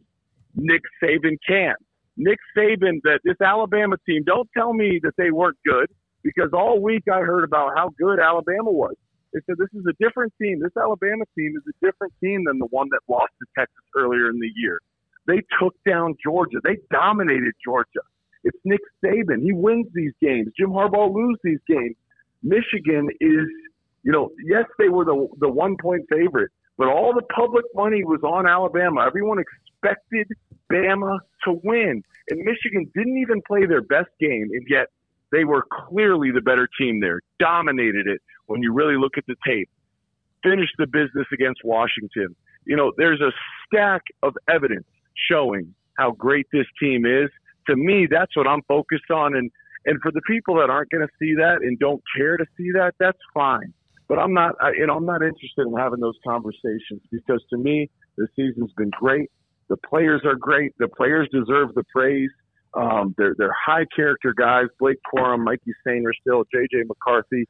You could go down the list. They're phenomenal human beings they deserve all the credit and all the praise in the world. Yeah, and Jake, I'll just for a to simplify it for people who are asterisk people. All you got to look at is from the moment that the Connor Stalions information came out, if anybody had the same signs on film that they did the week before that, then they're crazy because now you'd have to be preparing knowing this was a possibility in your head. So they did it without it too. Like even whatever yeah. happened, like after that information came out, there was no way that they had any of that going forward from those games on. Listen, and, and, and JJ McCarthy said this. I'm not what I'm about to say is not to absolve Michigan from anything. You know, like Connor Stalions, based on what he's being accused of, like that those cross the line. But every single team steals signs to some degree. Some of them are worse. Some of them are better. There was an article that came out. And it talked of. I think Bruce Feldman wrote it, and they talked about that there's an entire black market in the Big Ten Conference where teams would share their knowledge of other teams' signs And there was different tiers, you know, where some teams every Sunday morning they would call and exchange information. There was some teams that were completely unaware of it. But this is part of college football. You know, you, it cannot be denied to say, oh, everybody runs a clean program. Uh, it's all sunshine and roses. That's not the case. Again, you know, Jim Harbaugh paid the price. He was suspended. Connor Stalions is no longer with the team. But, you know, th- these kind of things happen in the game. There has to be consequences for action. Whether you think the three games was enough or not, that's up for debate. Um, but the fact of the matter is, is you can look at what happened this year on the field. You you don't don't distrust your eyes. You just saw Michigan dominate Alabama and dominate a 14 0 Washington and they beat their rival Ohio State, and they went on the road and beat Penn State. Those kind of things. That Connor Stalions wasn't there. Jim Harbaugh wasn't even there for half of it. That cannot be taken away. It's been a it's it's the way they finished this season. They've really set out to prove a point that they are the best team in college football, and I don't really see how you could argue against it. Jake, great to have you on. Enjoy it. I know you are, and uh, really good stuff from you. We appreciate your time and continued great work with the Big Ten Network. Have a great day. Thank you, man. Yeah, Jake? you guys too. Yes, We'll sir. Jake Butt uh, also played in the NFL. Played under. Uh, cool to have the timing of it that he was there during the early Harbaugh years, um, and and now gets to see from what he was a part of, part of the roots that were planted, and where they are now as national champions. Yeah, and I almost didn't ask that question. I was like, "Oh, things are going so nicely. I'm not going to bring up any bad uh, bad vibes," but that's a part of the story, and I was curious to know kind of how he viewed all of that, and and I think we got a heck of an answer uh, from. I thought it was great. That so Great yeah, I'm- question, I'm, glad too. that we uh, got into that a little bit. He is Kaidon Salter, the quarterback at Liberty tomorrow night in Tyler. The Earl Campbell Tyler Rose Award will have their announcement among five finalists, and Kaidon Salter on his way into East Texas joins us on 365 Sports. Kaidon, thank you for your time. What does it mean to you as a Texas kid to have your name involved in an Earl Campbell uh, as a finalist for the award? Yeah, you know, it means a lot just knowing how many great players come out of the state of Texas playing in uh, uh, college football. And for me, just to be one of the top, I mean, one of the five nominees out of Texas just means a lot and just shows how much hard work and everything that I put in to get here. Kaidon, uh, you guys, you know, rolled through the regular season undefeated at Liberty this year under Jamey Chadwell. That's a year after a coaching change from Hugh Freeze. How were you guys able to keep it all together, and what was the key between coaches and players and, and, and keeping that chemistry that you you had from two years ago just to this year? Yeah, you know, it's just all about brotherhood, just everybody sits together and being one. You know, the new coaching staff came in, we just all all the current players that was there, we just built bonds with them. Then as the new players start coming in, we just continue just to build and grow bonds with each other. Just do team events, have fun, play, and joke joke around with each other, get to know each other. You know, everybody comes from different backgrounds, and at college, everybody comes from different parts of the world. So just just to be able to get to bond with each other and earn each other trust and know that we're going to come out and fight every weekend for each other uh, on the same team and go out every weekend and just fight and play uh, play hard for each other and play as a brotherhood. And Kaidon, we know you'll be back with the Flames next year. You dipped into the portal there for a second. Can you kind of take us into just that sort of process and then ultimately deciding, like, hey, I'm going to run it back with Liberty and kind of all that went into that? Yeah, it was just a lot going on with just maybe just how far, just wanted to get my family uh, more to games and me coming up to closely ending my college career, just being able to try to get my family to come out to support me more, to uh, be able to come out to more games. And at some point, it was like Lib- Liberty is my family, and just as long as my parents are able to come out and uh, uh, my siblings are able to come out, just the family and the brotherhood that I built at Liberty with the new staff and the new players, I just knew that it, it felt like home where I was at, and just to be back, be able to go there and run it back and try to put up the outrageous numbers that I had this year again just means a lot uh, to be doing it with the same team. Kaidon, life is about different journeys and, and going through things and learning and growing up and maturing, and you have certainly done that. What have you learned about yourself these last few years? Oh yeah, just knowing that I had to mature at the position that I play and uh, just just the little mistakes that I made at a young age helped me grow and develop into who I am today. And just being able to trust God, trust the process, and know that everything does happen for a reason. But when it happens, it, what God is really just trying to see like how you're going to bounce back from it, and just being able to bounce back from mistakes and everything. Just that just means a lot, knowing that I that I I got the family to that be there for me all the time and to push me forward at all times, knowing that I should not be looking back at all, and just just having God there with me, knowing that everything happens for a reason, I can get through it. Kaidon, for those people who will never experience being a quarterback at the level that you are and have never experienced it, can you try to describe, and you may not be able to because it may just be a thing that's second nature to you, but the feeling of that split second decision you have to make as a quarterback when you make the play, when you, when you see that open receiver, when you see what's going to happen, you make that throw, you score the touchdown. What is that feeling like? Yeah, you know, it's just it's just, it's just a good feeling knowing that you, you you sitting back there and the lineman give you protection, or or you or you do guys go scrabble around and you make that throw downfield, and it's even better when you make the throw downfield and you do get hit and and it gets completed. You know, just throwing that touchdown, then hearing the crowd as you get hit or something, throwing a touchdown while getting hit, just hearing the crowd get very excited. Just that just makes you want to jump up and have so much joy for the, for your teammates and just go celebrate the touchdown with, with your team.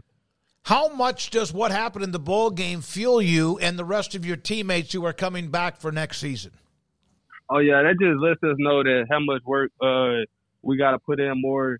Like we we know how, how we know what it takes to get there, but we we we know what it takes now to finish, and just just that whole experience was just very big for us as a G5 program, being able to go play in such a big game like that and experience such great competition, just we just know how much grit that we got to come out this off season, come out, get bigger and get stronger as a as a whole, and just know that we're going to be there again. And next time we won't disappoint.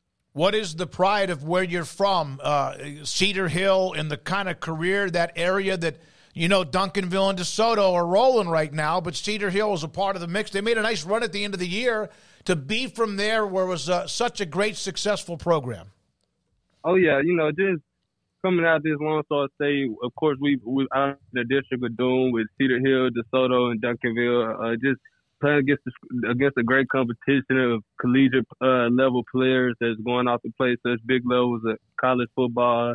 Uh, just going out there playing against people that that understands the game at such a young age and knowing what they're doing, that that helps you a lot just prepare for college and having having those coaches that's on you every day, like basically like college coaches. They're treating you like uh treating you like you're already a college player. The weight room, the off season, the extra film and things like that.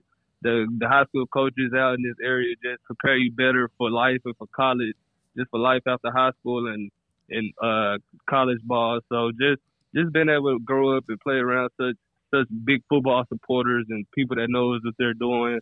Uh, it was meant a lot and just most definitely helped me through my whole process. Yeah, the District of Doom. That's a great way to put it. And uh, and uh, we did midway football, and they were a part of it for a couple of years and took a beating for a couple of years, like a lot of people do if they were a part of that district. Last thing for you, have you? Well, two things. Have you ever met Earl Campbell?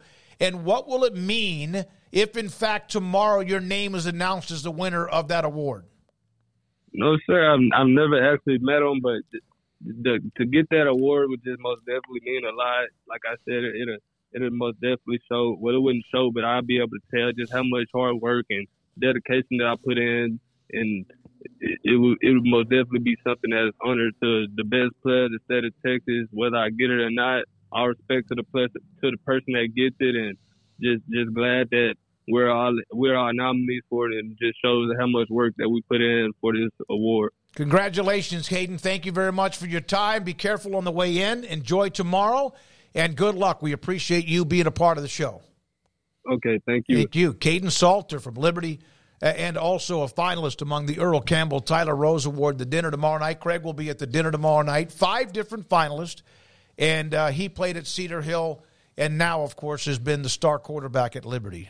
Yeah, I'll get to see uh, Kaidon tomorrow. I'll be uh, heading down to uh, Tyler to be a part of that banquet, see Earl and the Campbell family, and Uh, all the other uh, finalists, I think, are expected to be there, but that's a pretty good crew. And uh, seemed like at various points, like a Jalen Milroe maybe took the lead, or this guy Jonathan Brooks was the early favorite, and then he gets hurt, and yep. so it just kind of all evened out to where I think you've got a you know pretty good little crop of guys there as finalists with obviously uh, Kaidon there being from Cedar Hill. You got Ollie Gordon as well from uh, Oklahoma State. He's a Texas guy, Ashton Jeanty, uh, who is originally from Florida, but he played his high school ball in Texas. He's a military kid, so he moved around a little bit. I think he was in like Germany, I want to say, for a little while, maybe, but he was overseas for a little while growing up and eventually made his way to Texas for high school and played at Lone Star up in Frisco.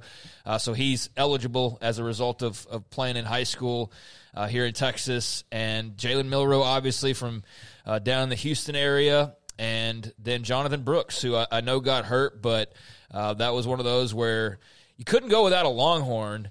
And I think that you kind of were splitting hairs between all of the guys. I mean, given the year that they had, and I think he had such a strong start that the voters just felt like, yeah, he's he's deserving of a spot at least at the final table. Mm-hmm.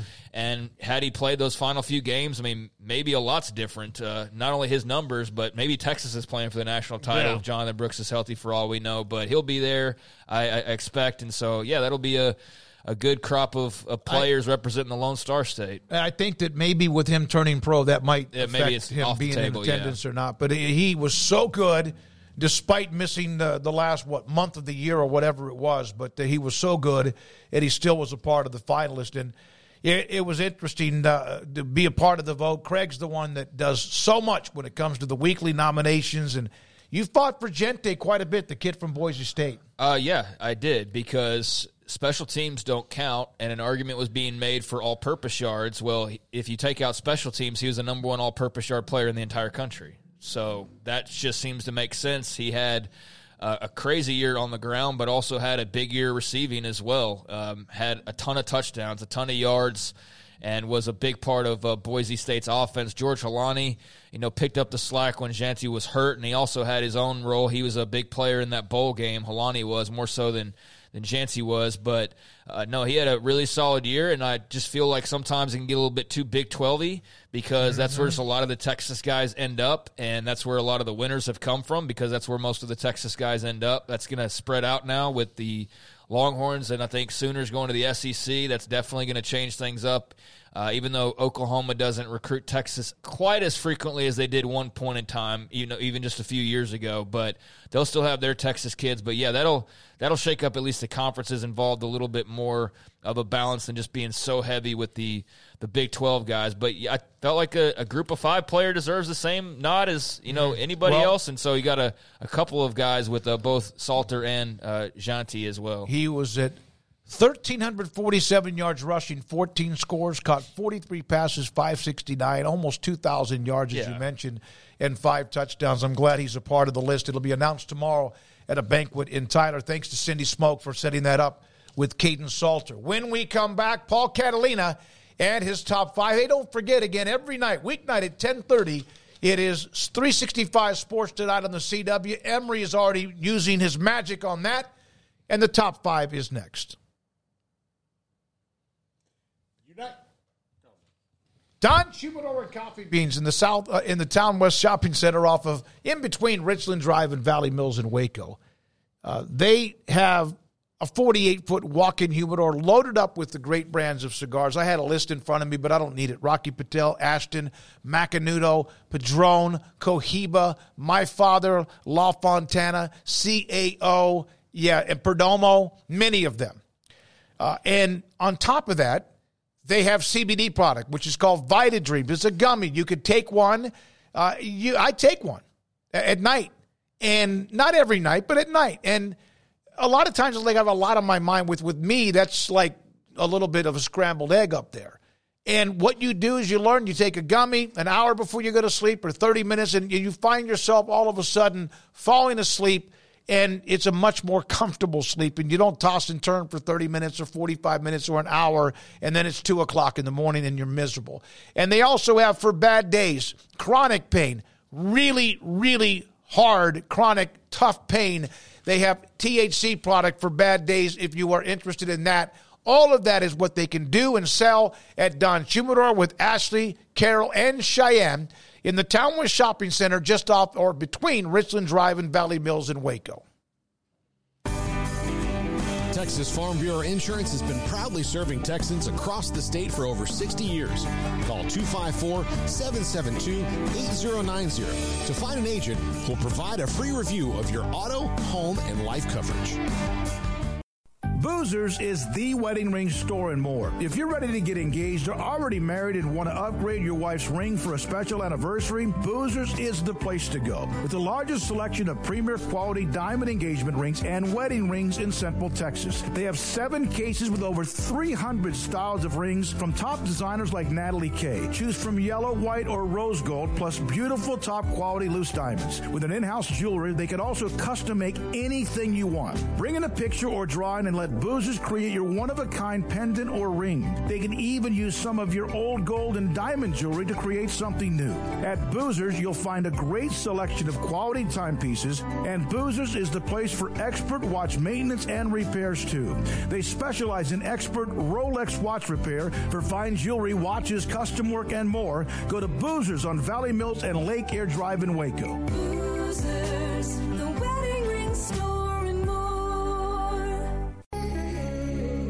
It's time for Paul Catalina's Top 5. Brought to you by Texas Beef House. Where's the best beef in Texas? Your house when you order from Texas Beef House. Unleash the flavor of Texas raised Wagyu. From our pasture to your plate, TexasBeefHouse.com. Top five ways Michigan built a champion. Uh, you know, I like usually. You know, I, don't think I've I recapped you know Georgia in the same way. Um, but it is you. They are Michigan's a little bit unique in the modern era of college football. Excuse me, because none of these classes were top five. Like they did it. I mean, they were they weren't bad classes. I mean, they were in the top 10, 12 most of the time, but they did it in Jim Harbaugh's image, and, and here's how. Uh, number five, and I put this at five because um, it's something they needed, but it wasn't something that was, I think, the most important to what they did, and that's a winner at QB. They had the perfect guy for the Michigan system in in JJ McCarthy, and we said it early in the show. I think sometimes he's easy to forget about, or he because he's not Michael, Michael Penix or Bo Nix or any of these other you know kind of big time quarterbacks. Statistically, you forget he's there, but he makes plays when he needs to, and he's very consistent. He's more than a bus driver. I, I think that that's true, but he's not like there's nothing spectacular. But also, they don't really have to use all the like you know he's a golfer who can play with three clubs. You know, it's just like Yeah, give know, him a putter, a wedge, and a driver, Yeah. or a four iron or And- something. And, he, yeah. he's fine. You know, it just kind of how it works uh, for JJ McCarthy. But they had a lot of guys that came in and were kind of okay fits. But JJ McCarthy was the perfect Harbaugh quarterback.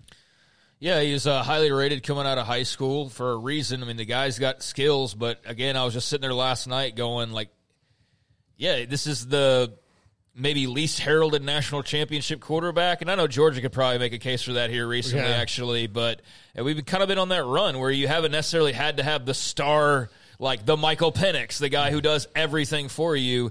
It's about the team. And mm-hmm. Michigan had a great team and they had a great fit at quarterback and a, a really great leader and playmaker when they needed him to be. Like last night when things are getting a little dicey, they need him to do something. He breaks off one run that turns into you know a couple of runs that all of a sudden has got uh, Washington on their heels again. So uh, and and picking up some big yardage and, and running time off that clock. So yeah, he he had his moments. He didn't have to be the man though for them last night. But when they needed him to make a play for them, he was able to make some plays for them. that again uh, down inside their 10 yard line and game was on the line and that run he made was not just a 10 or 12 yard run he, he picked up about 30 and, and looked good doing it Uh, they made smart portal additions uh, uh, along the way. Uh, AJ Barner, their tight, one of their tight ends, really good, uh, steady player, but he wasn't like he's the second tight end behind Colton Loveland. and Uh, yeah they used three and four Now, the the two biggest ones they made uh, that were really smart were Ladarius Henderson, their fantastic tackle,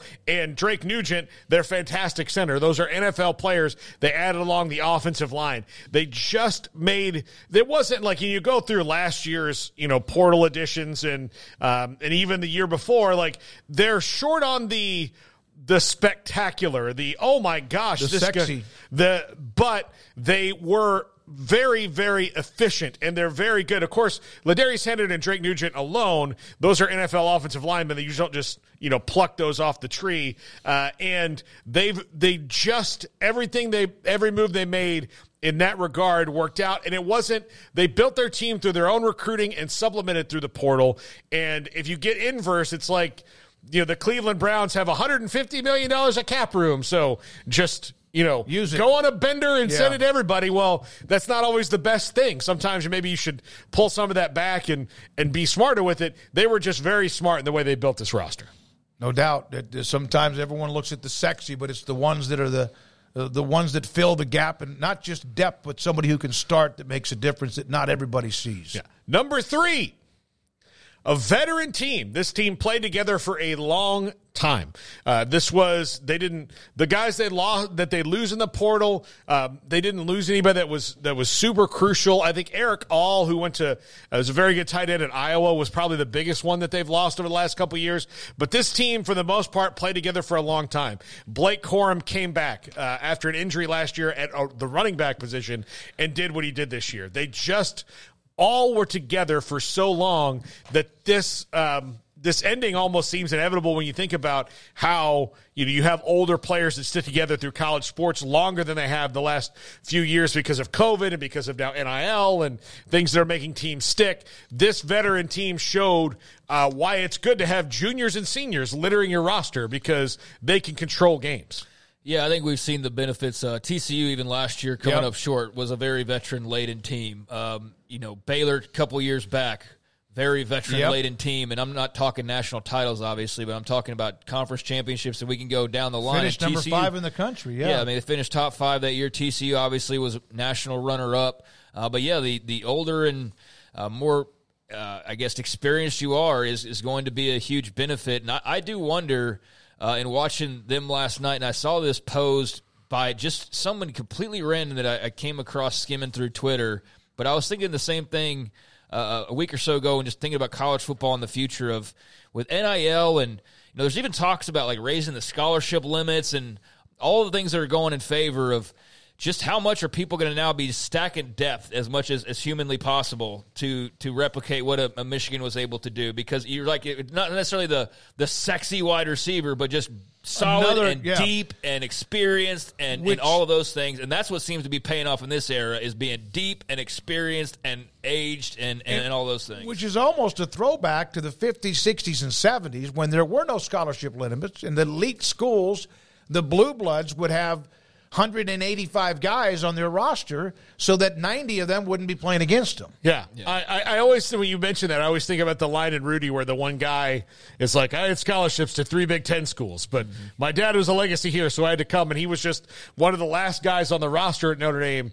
Um, he had a scholarship, but he was barely more important Yep. than Rudy was, and um, that's because there were you know not scholarship limits. But yeah, that's so now. Yeah, there's. Um, I, you know, I think if you look at the if you look around to the coaches that are trying to mimic this, like yes, you're going to see Ohio State adding a Quinshon Judkins or what Ole Miss is doing in the portal, but the ones who are going to be really good at it for the long term are the ones that are like, you know what, um, yeah, I need I need a veteran left guard right now, and while this guy might not be a third round draft pick, he's a good college player, and I need him to keep my quarterback upright. And it's those things that they that they're really good at. Number two, players were in lockstep with the coaches.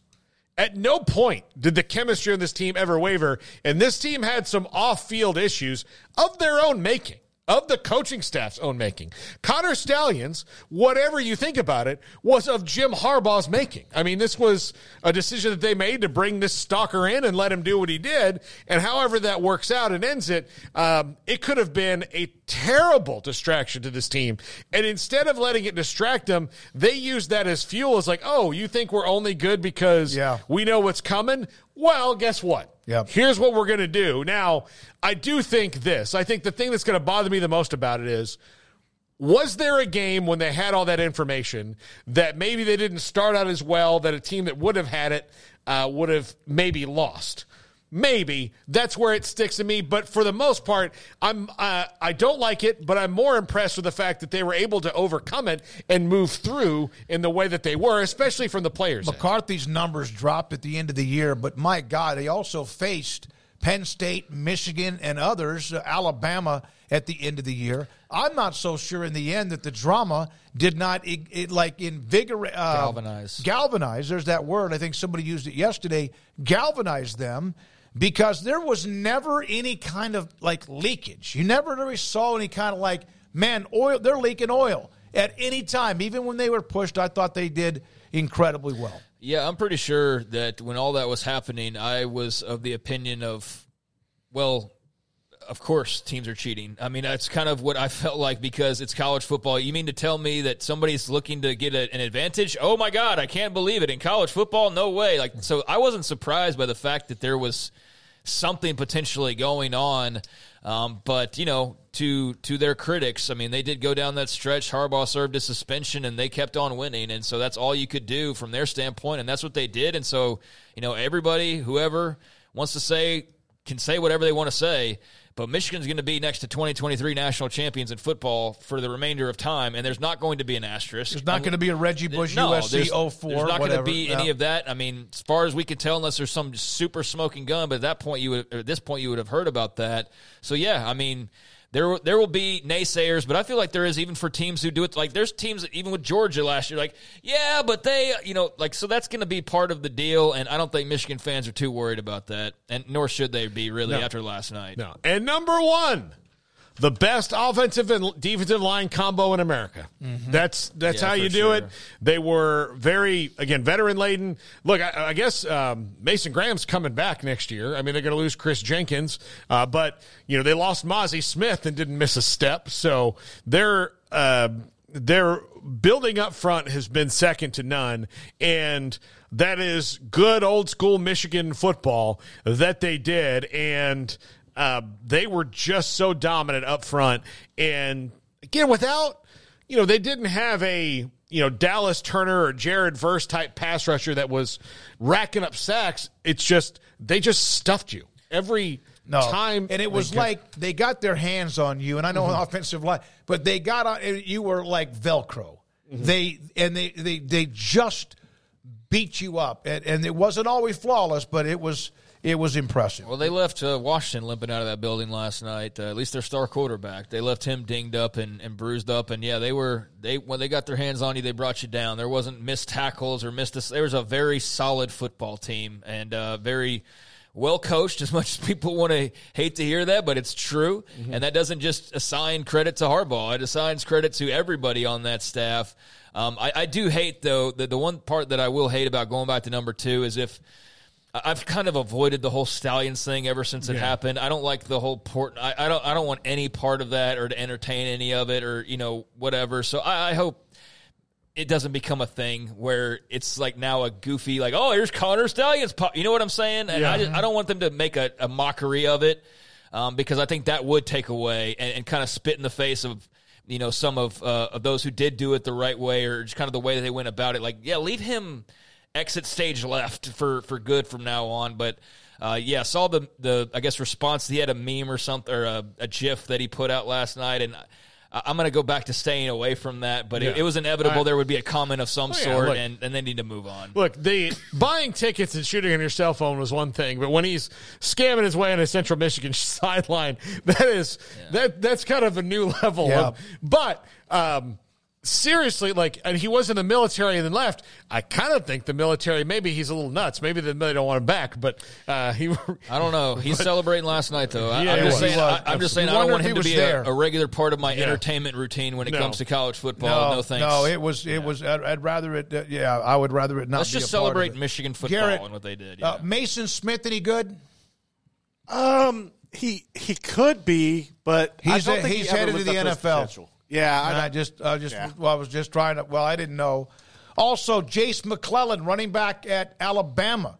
He's a uh, uh, Aledo, great player in high school in Texas, headed to the NFL. I want to say happy birthday to Leslie, that's retired stockbroker's wife. She's also a Michigan girl. She was a Go Big Blue. Congratulations on her birthday present, the team she loves winning the national title. Sorry, I did not mention that yesterday on actually the birthday. All right, Emery Winter, thank you so much. Jack McKenzie, Baylor and BYU tonight. Uh, the game will be tipped off at six, uh, eight o'clock. Eight o'clock at the Foster Pavilion. Garrett Ross, thank you, sir. Craig Smoak, thank you. Paul Catalina, thank you. Our sponsors, thank you. And you, of course, in the chat. And also the text line. We'll get to whatever we couldn't get to. We'll do that tomorrow. And thanks to the super chats today from Kim, retired stockbroker, among many others. I'm David Smoak. Good night, 365 Sports.